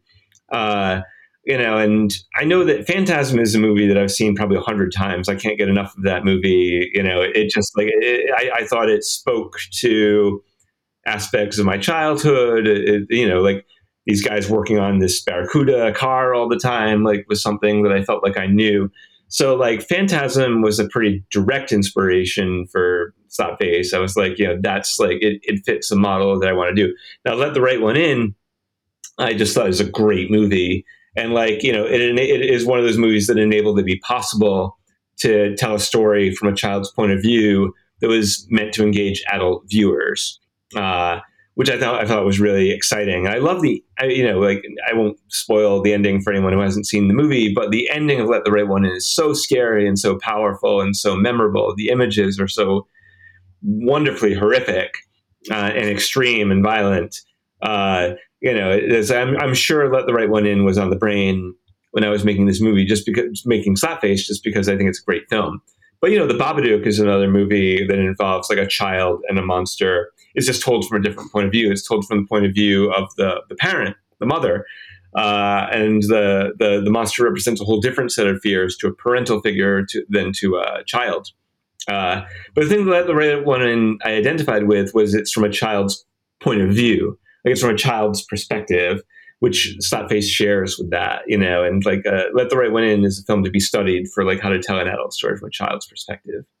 And it's uh, it's funny you bring up the Babadook. That was kind of what I compared it to, but I was like not in like a bad way because some people seem to not like the Babadook, but I kind I kind of saw the parallels between it a little bit and just the different perspective it's being told from. Yeah, I think it's you know I, enjoy that movie a lot. I think Jennifer Kent is a great director. Uh, and I think that movie is like the mechanism of that movie is different than Slapface, but I think that the the way that it is about a relationship between a parent, a parental figure, a child, and a monster, you know, you could certainly draw parallels with Slapface in, in a way that could be interesting. Now, does Tom really care about his brother, or is it just like it seems like everybody in this town has a dependent relationship with somebody I think that Tom thinks he loves his brother. You know, like I, I, think that he thinks he's protecting his brother and taking care of his brother and doing the best he can. But like Tom doesn't really have the emotional equipment or the bandwidth to know what to do. He's not much more than a child himself. You know, he would rather be like down at the bar, you know, picking up girls and like, you know, showing off and like, you know, being a stud.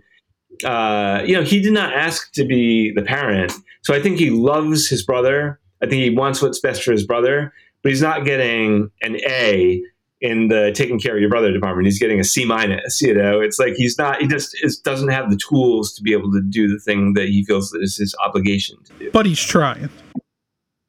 I think he's doing his best. You know, but like uh, you know the, the the model that he's using is toxic. You know, it's like he's he learned something from his dad that he thinks is the way to do it and he's just applying a model that shouldn't be used in the first place to raising his kid brother. And uh, are the twins with Mariah? Are they supposed to be like equivalent to Lucas with the witch? They kind of bring out the worst in each other. Yeah, it would seem. You know, it's like uh, only through through a little bit of uh, a goading, you know, it brings out the worst in Mariah. But you know, she behaves differently when she's around Lucas than when she's around the twins, and she's trying to hold space for both of those things. But it's almost like when you're, you know, like when people are having a extramarital affair or something like that, they're living between two worlds, and those worlds, once they collide, will smash into one another. And it just is a system that fundamentally cannot work. And it, it feels like with that town, there's like the only two nice people are the sheriff and Anna. Well, I think that they just have a limited world that they have access to, you know, and I think it's, you know, I, I think that in a different situation, it would be great that Anna came into the world of like Tom and Lucas because she's uh, she's able to through her saying stuff like I'm a Wiccan, she's able to access stuff with Lucas in a way that he might not otherwise have access to. And if Tom and Anna were given enough space and were able to reconcile, maybe they could work it out. You know, so like I think Anna is a positive force in their lives, and finally someone is like living there that is looking at what they're doing and saying like, "What the hell are you guys doing? That's dysfunctional. That's fucked up." There's like that's not, that that's really you know by looking at you know often the abuse and the abuser they normalize the system of abuse, and it's like, well, that's just what we do. You know, uh, yeah, like he you know they you know, there's some hitting, but like, you know, it's just for the greater good or whatever. Or like, oh, it didn't hurt me that bad you know. But then when somebody a third party is there saying like you are slapping a little boy you know it's like oh, you know tom immediately gets defensive is like i'm not hurt i'm not abusing my brother you know. But like having that outside source looking in can be very valuable and allow you insights into yourself. And uh, the sheriff, I was extremely grateful that we cast uh, an actor that I really admire named uh, Dan Hedaya, who was in uh, one of those movies that I saw when I was a kid. You know, he was in a movie called Blood Simple, which is the first film by the Coen brothers. And I remember watching that movie and saying, you know, it was one of my first times watching a movie and understanding the relationship of the camera to what was happening. You know, there are shots in that movie that Roger Ebert had described as like it felt like these filmmakers thought they'd never get a chance to make a movie ever again, so they're pulling out all the stops and going for it all the way. And when I saw Blood Simple, it's like, yeah, that's what I would want to do too. I would want to make something like that where I'm like, I'm going to put everything into it the moment that I can. Uh, anyway, like, so Dan Hedaya playing the sheriff was essentially playing somebody that inspired me as a younger person in, in a role of uh, a mentor figure who is doing his best, who cared about the family, who seems to have cared about the mother, uh, but is also getting a little tired of um, of giving away what he calls get out of jail free cards. I mean, he's not so wrong. kind of yeah. Hmm? Say again. He's not. He's not wrong. He does give yeah, I mean, a, lot of yeah, chances. stop giving these opportunities. Yeah, you see where it all leads, which is tragedy. Like whether you know, and that that's the thing that you know when people watch the movie, there's that ambiguity of like, is the monster real? Is the monster all in Lucas's head? And uh, you know, the thing that I want to say about that is like whether the monster is real or not. You know, it's like the tragedy that this family is barreling towards feels like it would happen inevitably either way, whether there was a monster or whether there was not a monster. Um, and you know, I think that the movie could be taken as, you know, all right, the monster is a manifestation of this kid's anger, you know, or this monster is, you know, you know, or the monster is real and the same thing, you know, like the monster is like was brought about by like Lucas wanting this thing and like bring that into existence.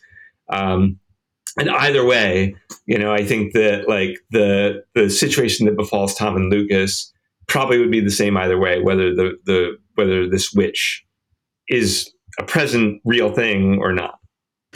And the blue flowers that lead to the witch. What what flowers were those? Because I kind of thought of Batman Begins a little bit, where he has to bring the flower up the mountain. I'm really flattered by the comparison to Batman Begins uh, because I, I also really like that movie. But I think Batman Begins is is like using an element of, uh, you know, that sort of like magical storytelling of like, well, if you follow this trail of magical objects, it will lead you to wisdom, you know, or whatever, you know. And, and Batman Begins is not doing magical realism or anything like that, but it is an element of like fantastical storytelling that allows Bruce Wayne to get up there and like learn from these mystical people you know and they created a mystical environment around them. So yeah I, I you know once again it's like I, I actually really love that part of batman begins. There's a lot i like about that movie. Uh, but um, uh, the uh, you know I, I think it's the same thing as snow white which is that like they're drawing from older stories uh, and and incorporating them in a new way. I mean that's the that's the thing that i think is so great about batman begins it's pulling it's constantly pulling old narratives, whether they're like, you know, uh, you know, I mean, like Batman has been around since I guess the 1930s or 1940s, and Christopher Nolan did this very sleek, very modern updating of it that felt like it was, you know, you're like, oh yeah, this is kind of a Batman that almost could exist in reality. You know, it's like Christian Bale has those Fight Club bruises on him after being Batman, and you know, it's like still a superhero movie, but it has it, but it has elements of the crime movie and the you know Obi-Wan Kenobi training you to use the Force movie that I think like make it really special. It's like once you start taking those mystical things and then commenting on them, like the you know the Liam Neeson character says, use mysticism and elements of what we perceive as magic to to essentially fake out and confuse your opponent. You know, I thought that Batman Begins did a great job of taking the the elements of superhero movies that we might perceive at the time as being silly and like grounding them in a kind of like uh yeah up to the minute michael mann style you know uh uh here we are like you know we, we're building the batmobile in our garage you know kind of thing But uh, what uh, what what, what were the name of the flowers you were uh, using? you know i'm trying to remember like what those actual flowers were i, I know that like in the script they were like specifically described as blue petals that we would have. And then uh, the production designer, Kat Van Cleave, who I worked with a lot, like found and sourced these petals and then showed them to me. And it's like, is this what you have in mind? I was like, yes, are perfect. So much like Hall- John Carpenter's Halloween, where they had bags full of leaves in California, like spraying them around all over the place. You know, we had bagfuls of these like blue flowers, constantly making trails of them in uh, in upstate New York. So, like, whichever, however she sourced them, you know, they were actual flower petals that we like had, like that we got by the by the pound. You know, we had to pick them off of like uh, of these like branches and then stuff them in bags and then scatter them around wherever we went, and then sweep them up again and use them in different scenes.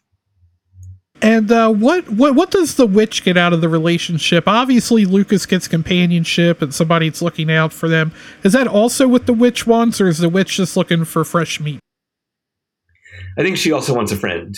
You know, I think that um, you know both the monster and Lucas have elements of Travis Bickle Taxi Driver, where like if Travis Bickle Taxi Driver just found a friend, then he wouldn't do some of the things that he did in that movie.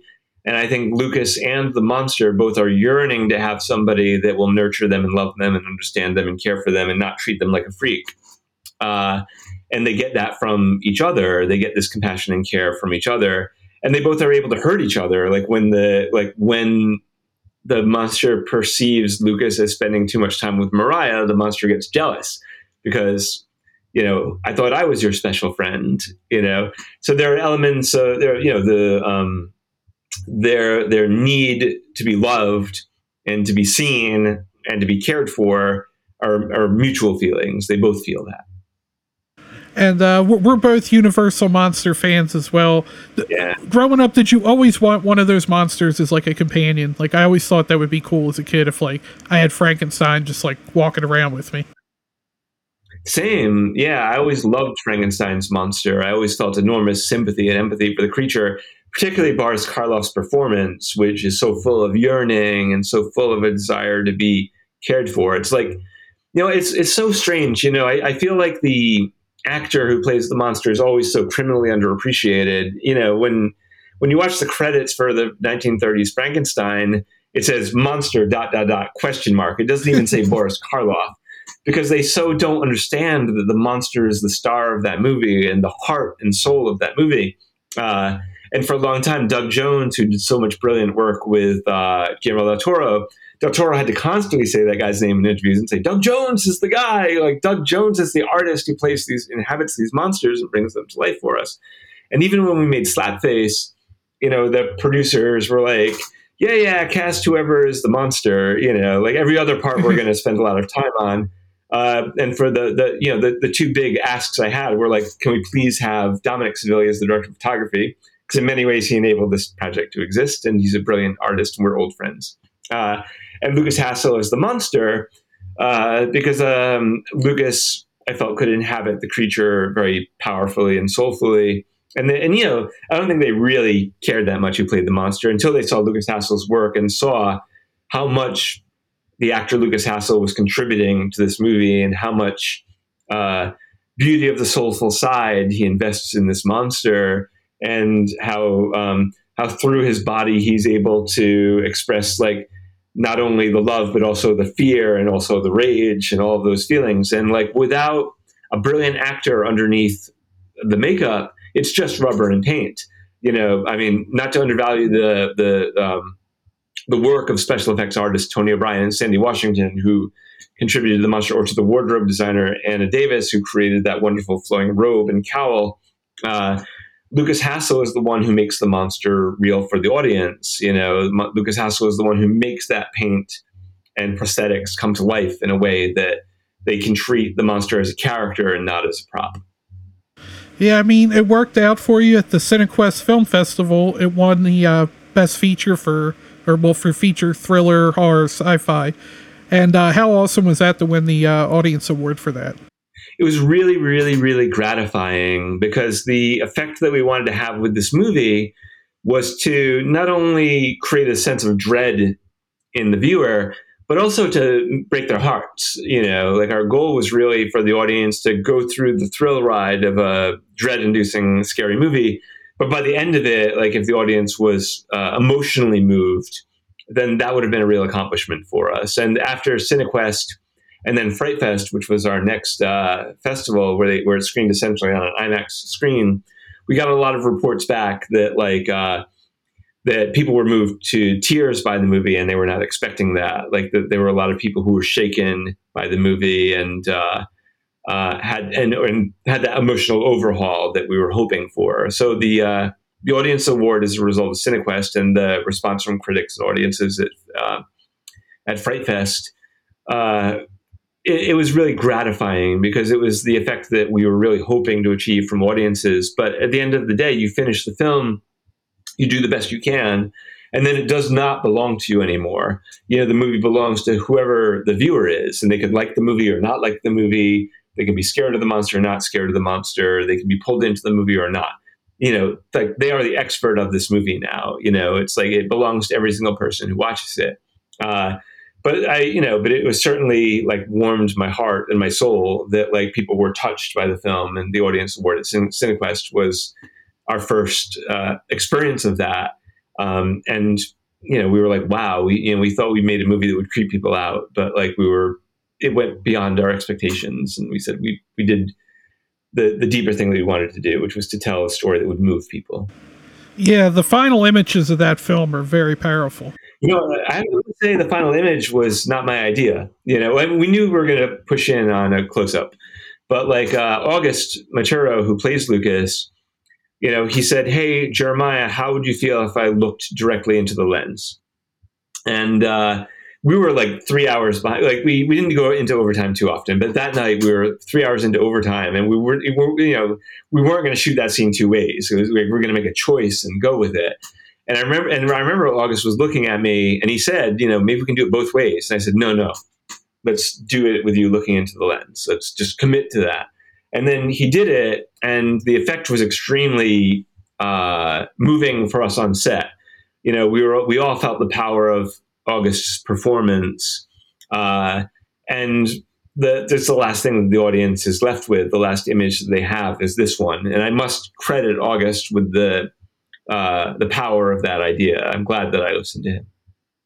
That that's that's crazy that he's that young of an actor, but had you know that presence to think of that. Yeah, he's like he was 12 years old when we made the film, and he was like 12 going on 40. You know, it was very much like working with an old soul. Um, he's a really interesting guy. Like I, I never treated him like a child actor. You know, whatever that means. I treated him like a collaborator and an equal. Like he's the main character in the movie, and it's all being carried by him. And I wanted him to be in the movie really badly. You know, when we were casting the film, the casting director Carolyn Sinclair and producer Mike Manning and I, you know, we all make lists of actors that we dream of. Who would we like to play this part? Um, and all three of us wanted August Maturo. You know, we remembered him from uh, Girl Meets World, and the investors of this movie were really happy because he was in The Nun, which made so much money you know, but like, he's done a lot of independent films and he's a very singular, idiosyncratic, interesting actor.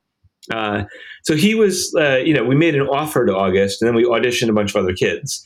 Um, and the other kids, like, they could access some of the things we wanted. Like, they could access rage or they could access sadness. But it's very hard for a 12 year old child actor, even a very good one, to be able to do all the different things that are required of this character. Uh, and we knew that August could do it you know, we knew that he was fully emotionally available for everything. Uh, thankfully, he read the script and he really wanted to do it. It spoke to him. He felt powerfully about the the role. And the only other question I had after that was, is he going to be a brat? You know, is he going to be a little monster? You know, is, is he going to have a domineering stage mother? You know, and I had no, you know, there's no ability. He lives in Los Angeles. He was named talent. There was really no way for us to check that. You know, we just had to trust that he would be okay we knew he would be a great actor. Uh, and then after meeting him and meeting his mother, all those concerns went away because August really, really cares about acting. He is like an actor's actor who cares about the craft of acting. He cares about the character. He cares about being in the moment. He cares about being present. He cares about telling the story. Uh, and his mom was doing all the right things. I mean, she was extremely encouraging of his career while not pushing him in any way you know, she was there to support and encourage and be present for him to help, you know, and to be there for the movie. Uh, but I never felt her pushing him or prodding him to want to do something he did not want to do. He wanted to be there so badly, and uh, he was a great ally. You know, like I, he reminded me a lot of me when I was his age, where he was very curious and very smart and very well read and loves movies and all this stuff. Uh, and his ability to access difficult feelings without traumatizing himself was a great gift. You know, it's something I value in an actor. Is like I like to make films that are really dark and really disturbing with a lot of violence in them. But I don't want to work in an environment that is violent, and I don't want to work in an environment where if you're playing a character with PTSD, you will inflict your PTSD on everyone. That does not interest me because we have to live in the world of this movie for the duration of the shoot, and we have to be able to go all the way into the darkness. And the way we do, all, the way we can do that is by being, by being safe with each other and by being good dance partners with each other and taking care of each other. Uh, and like when the actors are slapping one another, we rehearsed all that stuff, and we had a great stuntman named Matt Kerr.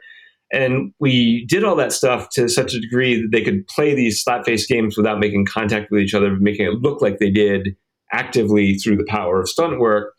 But like they could play the feeling of attacking one another and they could play the feeling of hurting one another while feeling completely safe, which is very important to me because, uh, you know, I, I intensely dislike a state of siege atmosphere. I don't like it when actors, particularly name talent, like yell at the crew or anything like that.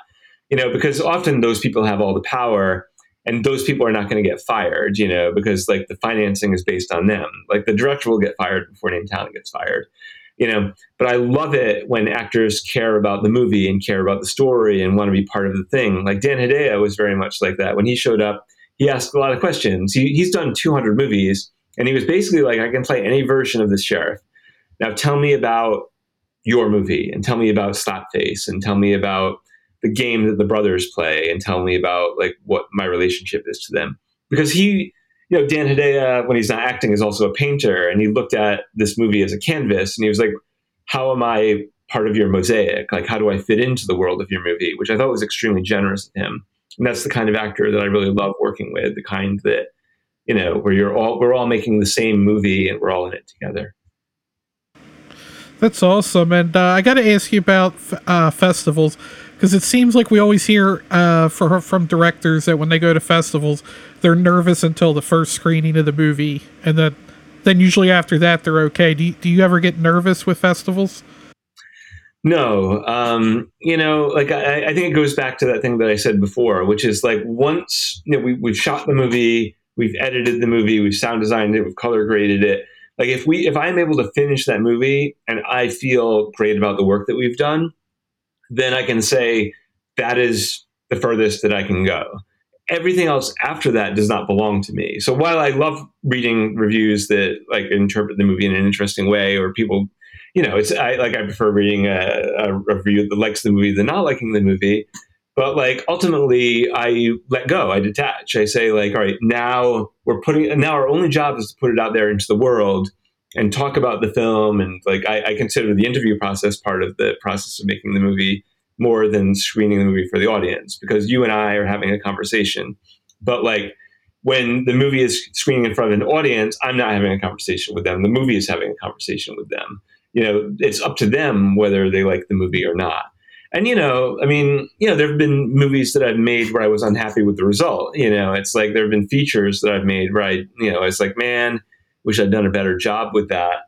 Um, you know, and if you read a review that says like you could have done a better job with that, I'm like, yeah, I know. I, I wish I, I wish I had, or I wish, or I wish the producers had listened to me and like done it a different way.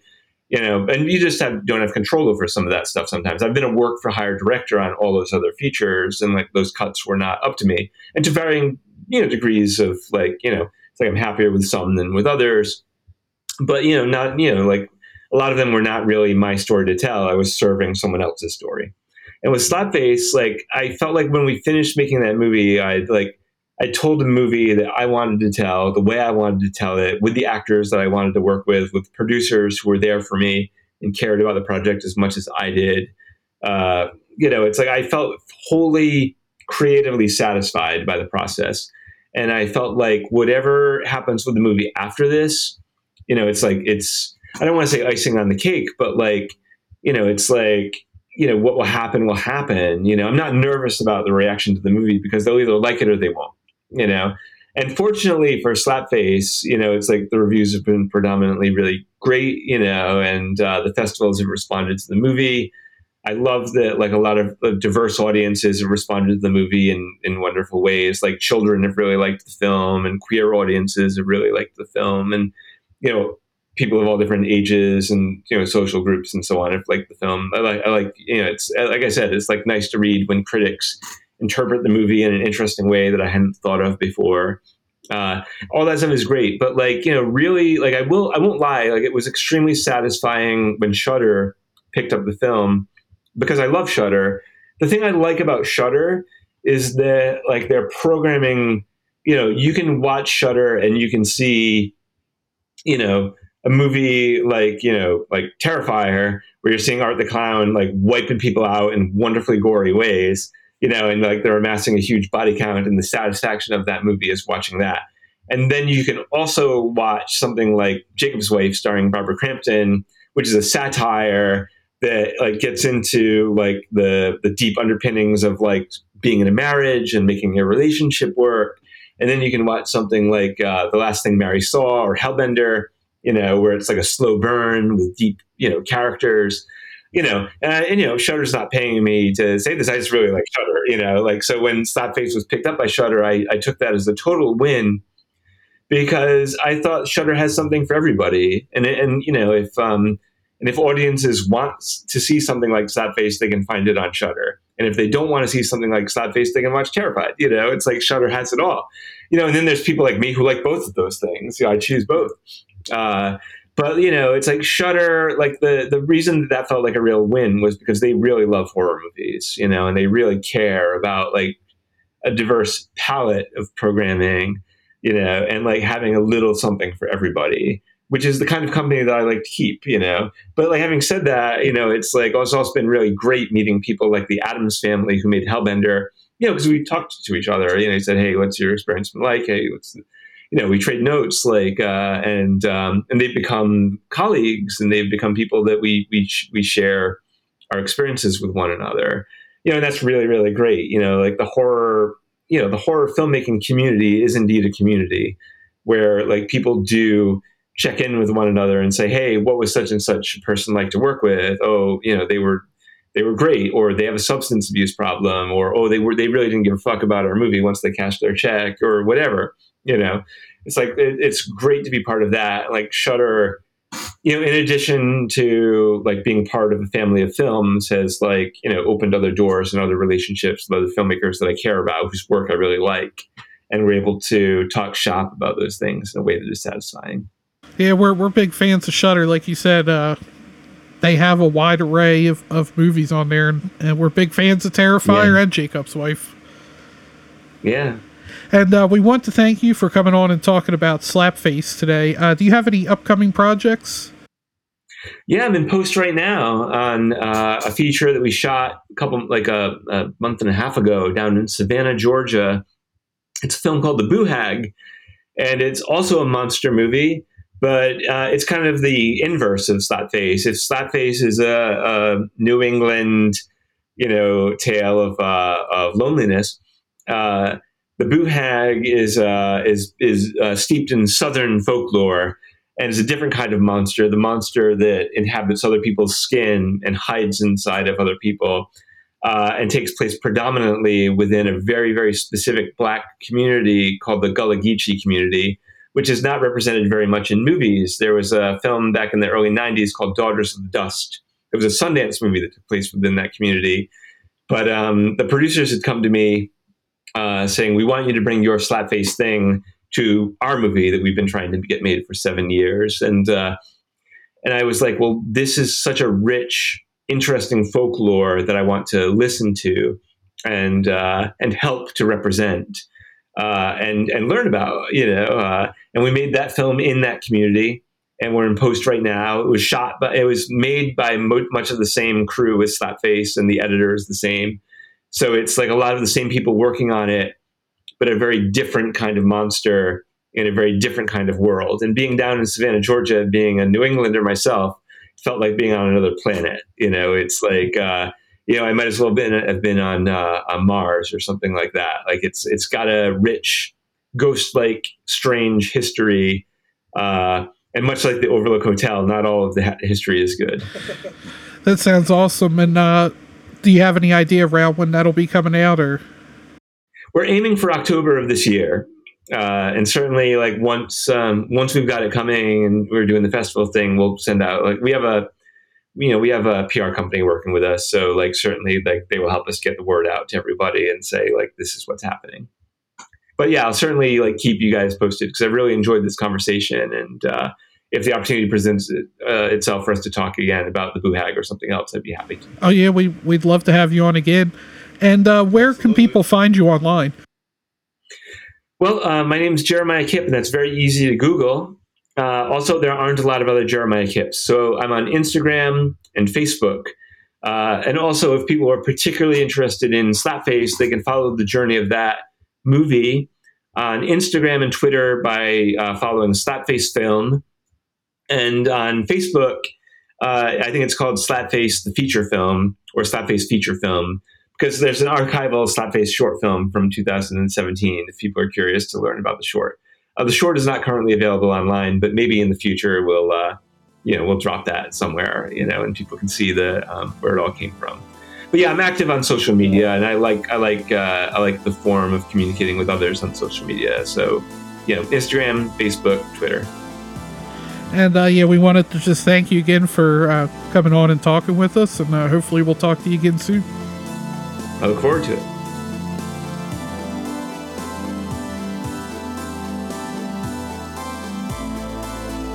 Thanks to all the horror hounds and smokers out there for tuning in, and thank you again to writer and director of Slapface, Jeremiah Kipp, for joining us today. And uh, stay tuned, uh, follow us online, you know, sign up for that newsletter, and we'll have announcement of our next episode upcoming. And uh, make sure to follow us on social media Instagram, Twitter, Facebook, TikTok at High on Horror 420. Uh, you can always send us Puff Puff Ask questions at highonhorror420 at gmail.com. Uh, you can always submit questions via our website, highonhorror.com. And while you're there, sign up for our newsletter so you get our latest episode and guest announcements sent directly to your inbox. And uh, we just want to thank Josh again. Last week, our episode with John Stevenson, uh, there was a lot of problems. Uh, not not on John Stevenson's end. It was all all on our end. But uh, Josh managed to uh, put out a great episode. And like always, we'll have problems come up. And like I, I know I'll talk to some of my close friends and be like, "Oh, this happened. This happened." And when they listen, they can't tell anything. And that's that's just a testament to how great of a Josh job that Josh does because if he's doing his job, you're not supposed to notice there was anything ever wrong with it to start with. Exactly. And uh, I think we're done being sentimental. He's still he's still a bitch though. we love you, Josh. And uh, I think that'll about wrap her up. Catch you later. Bye, everybody.